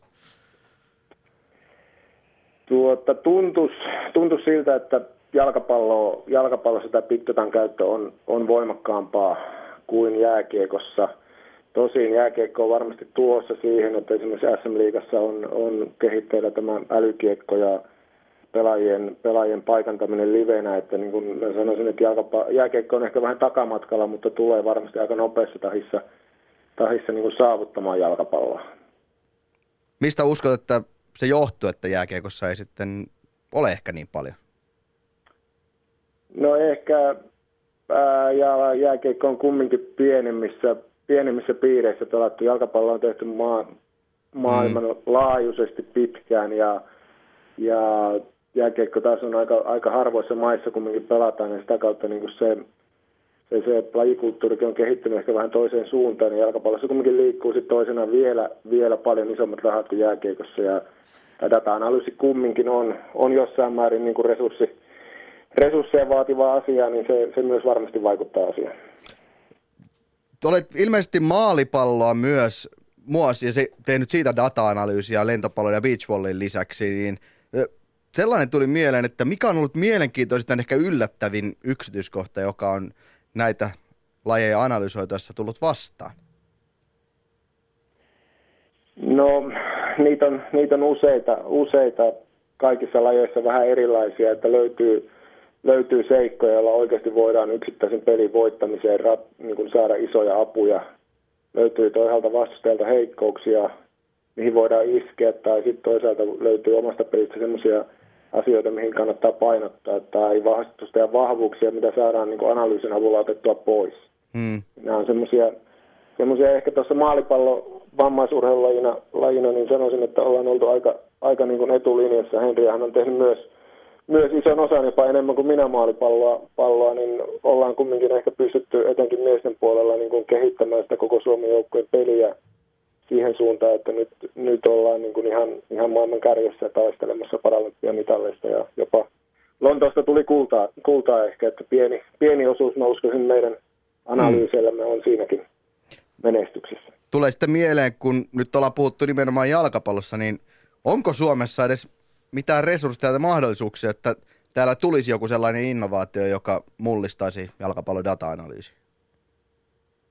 No yksi mahdollinen innovaatio mä näkisin on ehkä tämän Harri Osterin Sport IQ ja toisaalta Kuuppa-firma, firma, jotka ovat kehittäneet tänne pallon, koripallon sisälle etenkin näitä siruja, että jos, jos semmoinen pystytään jalkapallossa myös upottamaan palloon ja saamaan se, se innovaatio toimimaan ja riittävä määrä palloja, että niitä saadaan, saadaan käyttöön, niin siinä voisi olla semmoinen innovaatio, jossa oltaisiin niin kuin maailman ykkösiä, että semmoista ei käsittääkseni muualla vielä ole olemassa. Terve Mikko, välikysymys tässä lajien välistä yhtäläisyyksiä tai toisaalta eroja. Tiedän, että lentopallossa toi analyysi ja tavallaan joukkueiden välinen yhteistyö siinä toimii ihan maajoukkuetasollakin tiedon jakamisen suhteen aika hyvin ja varmaan jalkapallossa tässä ollaan aika, aika, aika tota perässä siinä mielessä, että kaikki pitää sitä omasta datastaan tiukasti kiinni. Voitko vähän avata sitä, että miten se lentopallomaajoukkueelle esimerkiksi toimii se datan jakaminen? Tervehdys sulle kanssa. Niin, no, lentopallossa tilanne on, on semmoinen, että se on niin kuin avoin, tietyllä lailla avoin piiri, että kaikki haluavat videoita, haluavat äh, analysoituja pelejä, niin sit niitä saa, kun antaa itse omansa. Että se on semmoinen niin kuin vaihtokaupan periaate, että sitten jos et itse anna omia, niin et myöskään saa muilta. Että se on, se on hyvin, hyvin tämmöinen avoin, avoin juttu, että videothan totta kai saat jostain aina, mutta, mutta nyt tässä on luotu semmoinen systeemi lentopalloskauttojen piirissä, että ollaan avoimia ja kaikki hyötyvät. Ja sitten se lopullinen työ on kuitenkin se, että jokainen tekee niistä analyyseistä sen oman, oman tarkemman analyysinsä ja oman ratkaisutaktiikkaansa, joka on sitten merkittävä tekijä siinä. Siinä ei se pelkkä video tai analysoitu data ole, mikä merkitsee, merkitsee vielä siinä voittamisessa mitään.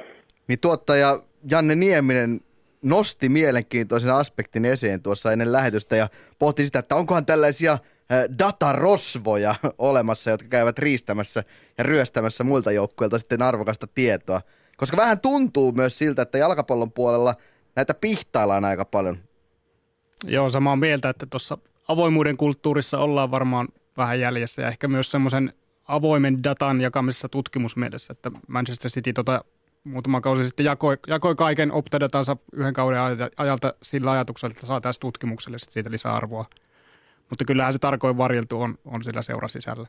Osittain tietenkin ymmärrän sen, mutta, mutta ehkä tämmöinen avoimempi kulttuuri siinä mielessä edesauttaisi kaikkia. Ehkä tässä eroavaisuutena on myös se, että ö, maajoukkueen lentopallo, data-analyysi, porukat ovat suurin piirtein saman kokoisia ehkä. Jos vertaa sitten taas jalkapallon ammattilaisseuroihin, niin siellä saattaa olla monesta kymmenestä muutamaan niitä analysoijia. Se tietenkin varmasti lisää ja vähentää sitä datan määrää ja data-analyysin määrää, mitä saadaan. Varmasti näin.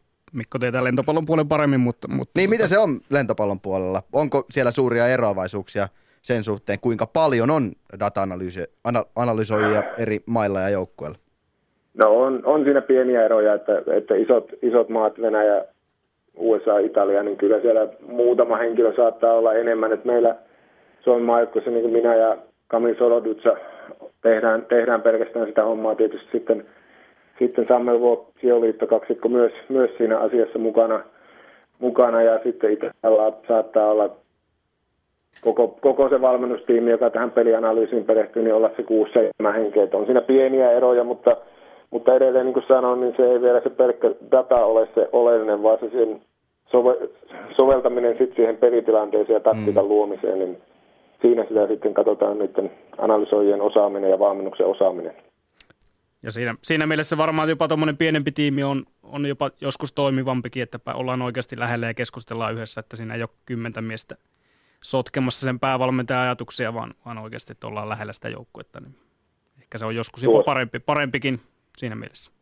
Tuosta olen ihan, ihan samaa mieltä ja tuosta datarosvauksesta voi kyllä sen verran lentopallon piiristä heittää, että kyllä tässä muutama vuosi sitten Eurokappien yhteydessä oli pientä data ryöstöä, että lentopallossa on, on liikalla oma serveri, jossa on, on tuota videot ja ana, analyysit ja siihen joku oli sitten antanut salasanat ulkolaiselle joukkueelle, joka hyödynsi videoita, videoita ja dataa ja siinä sitten kävi niin, että suomalainen joukkue putosi, putosi Eurokapista siinä, siinä vaiheessa, että siinä kävi tämmöinen pieni dataryöstö. Tästä olisi hienoa kuulla lisää, mutta se jää ehkä johonkin seuraavaan kertaan. Kiitoksia paljon Mikko Häyrinen, että pääsit mukaan osallistumaan. Kiitoksia paljon. Ylepuheen urheiluiltaa. Aika käy vähin, aika käy vähin. Henri Lehto, kysytään loppuun sinulta vielä, että onko mitään estettä, että datavallan kumous ei jatkuisi?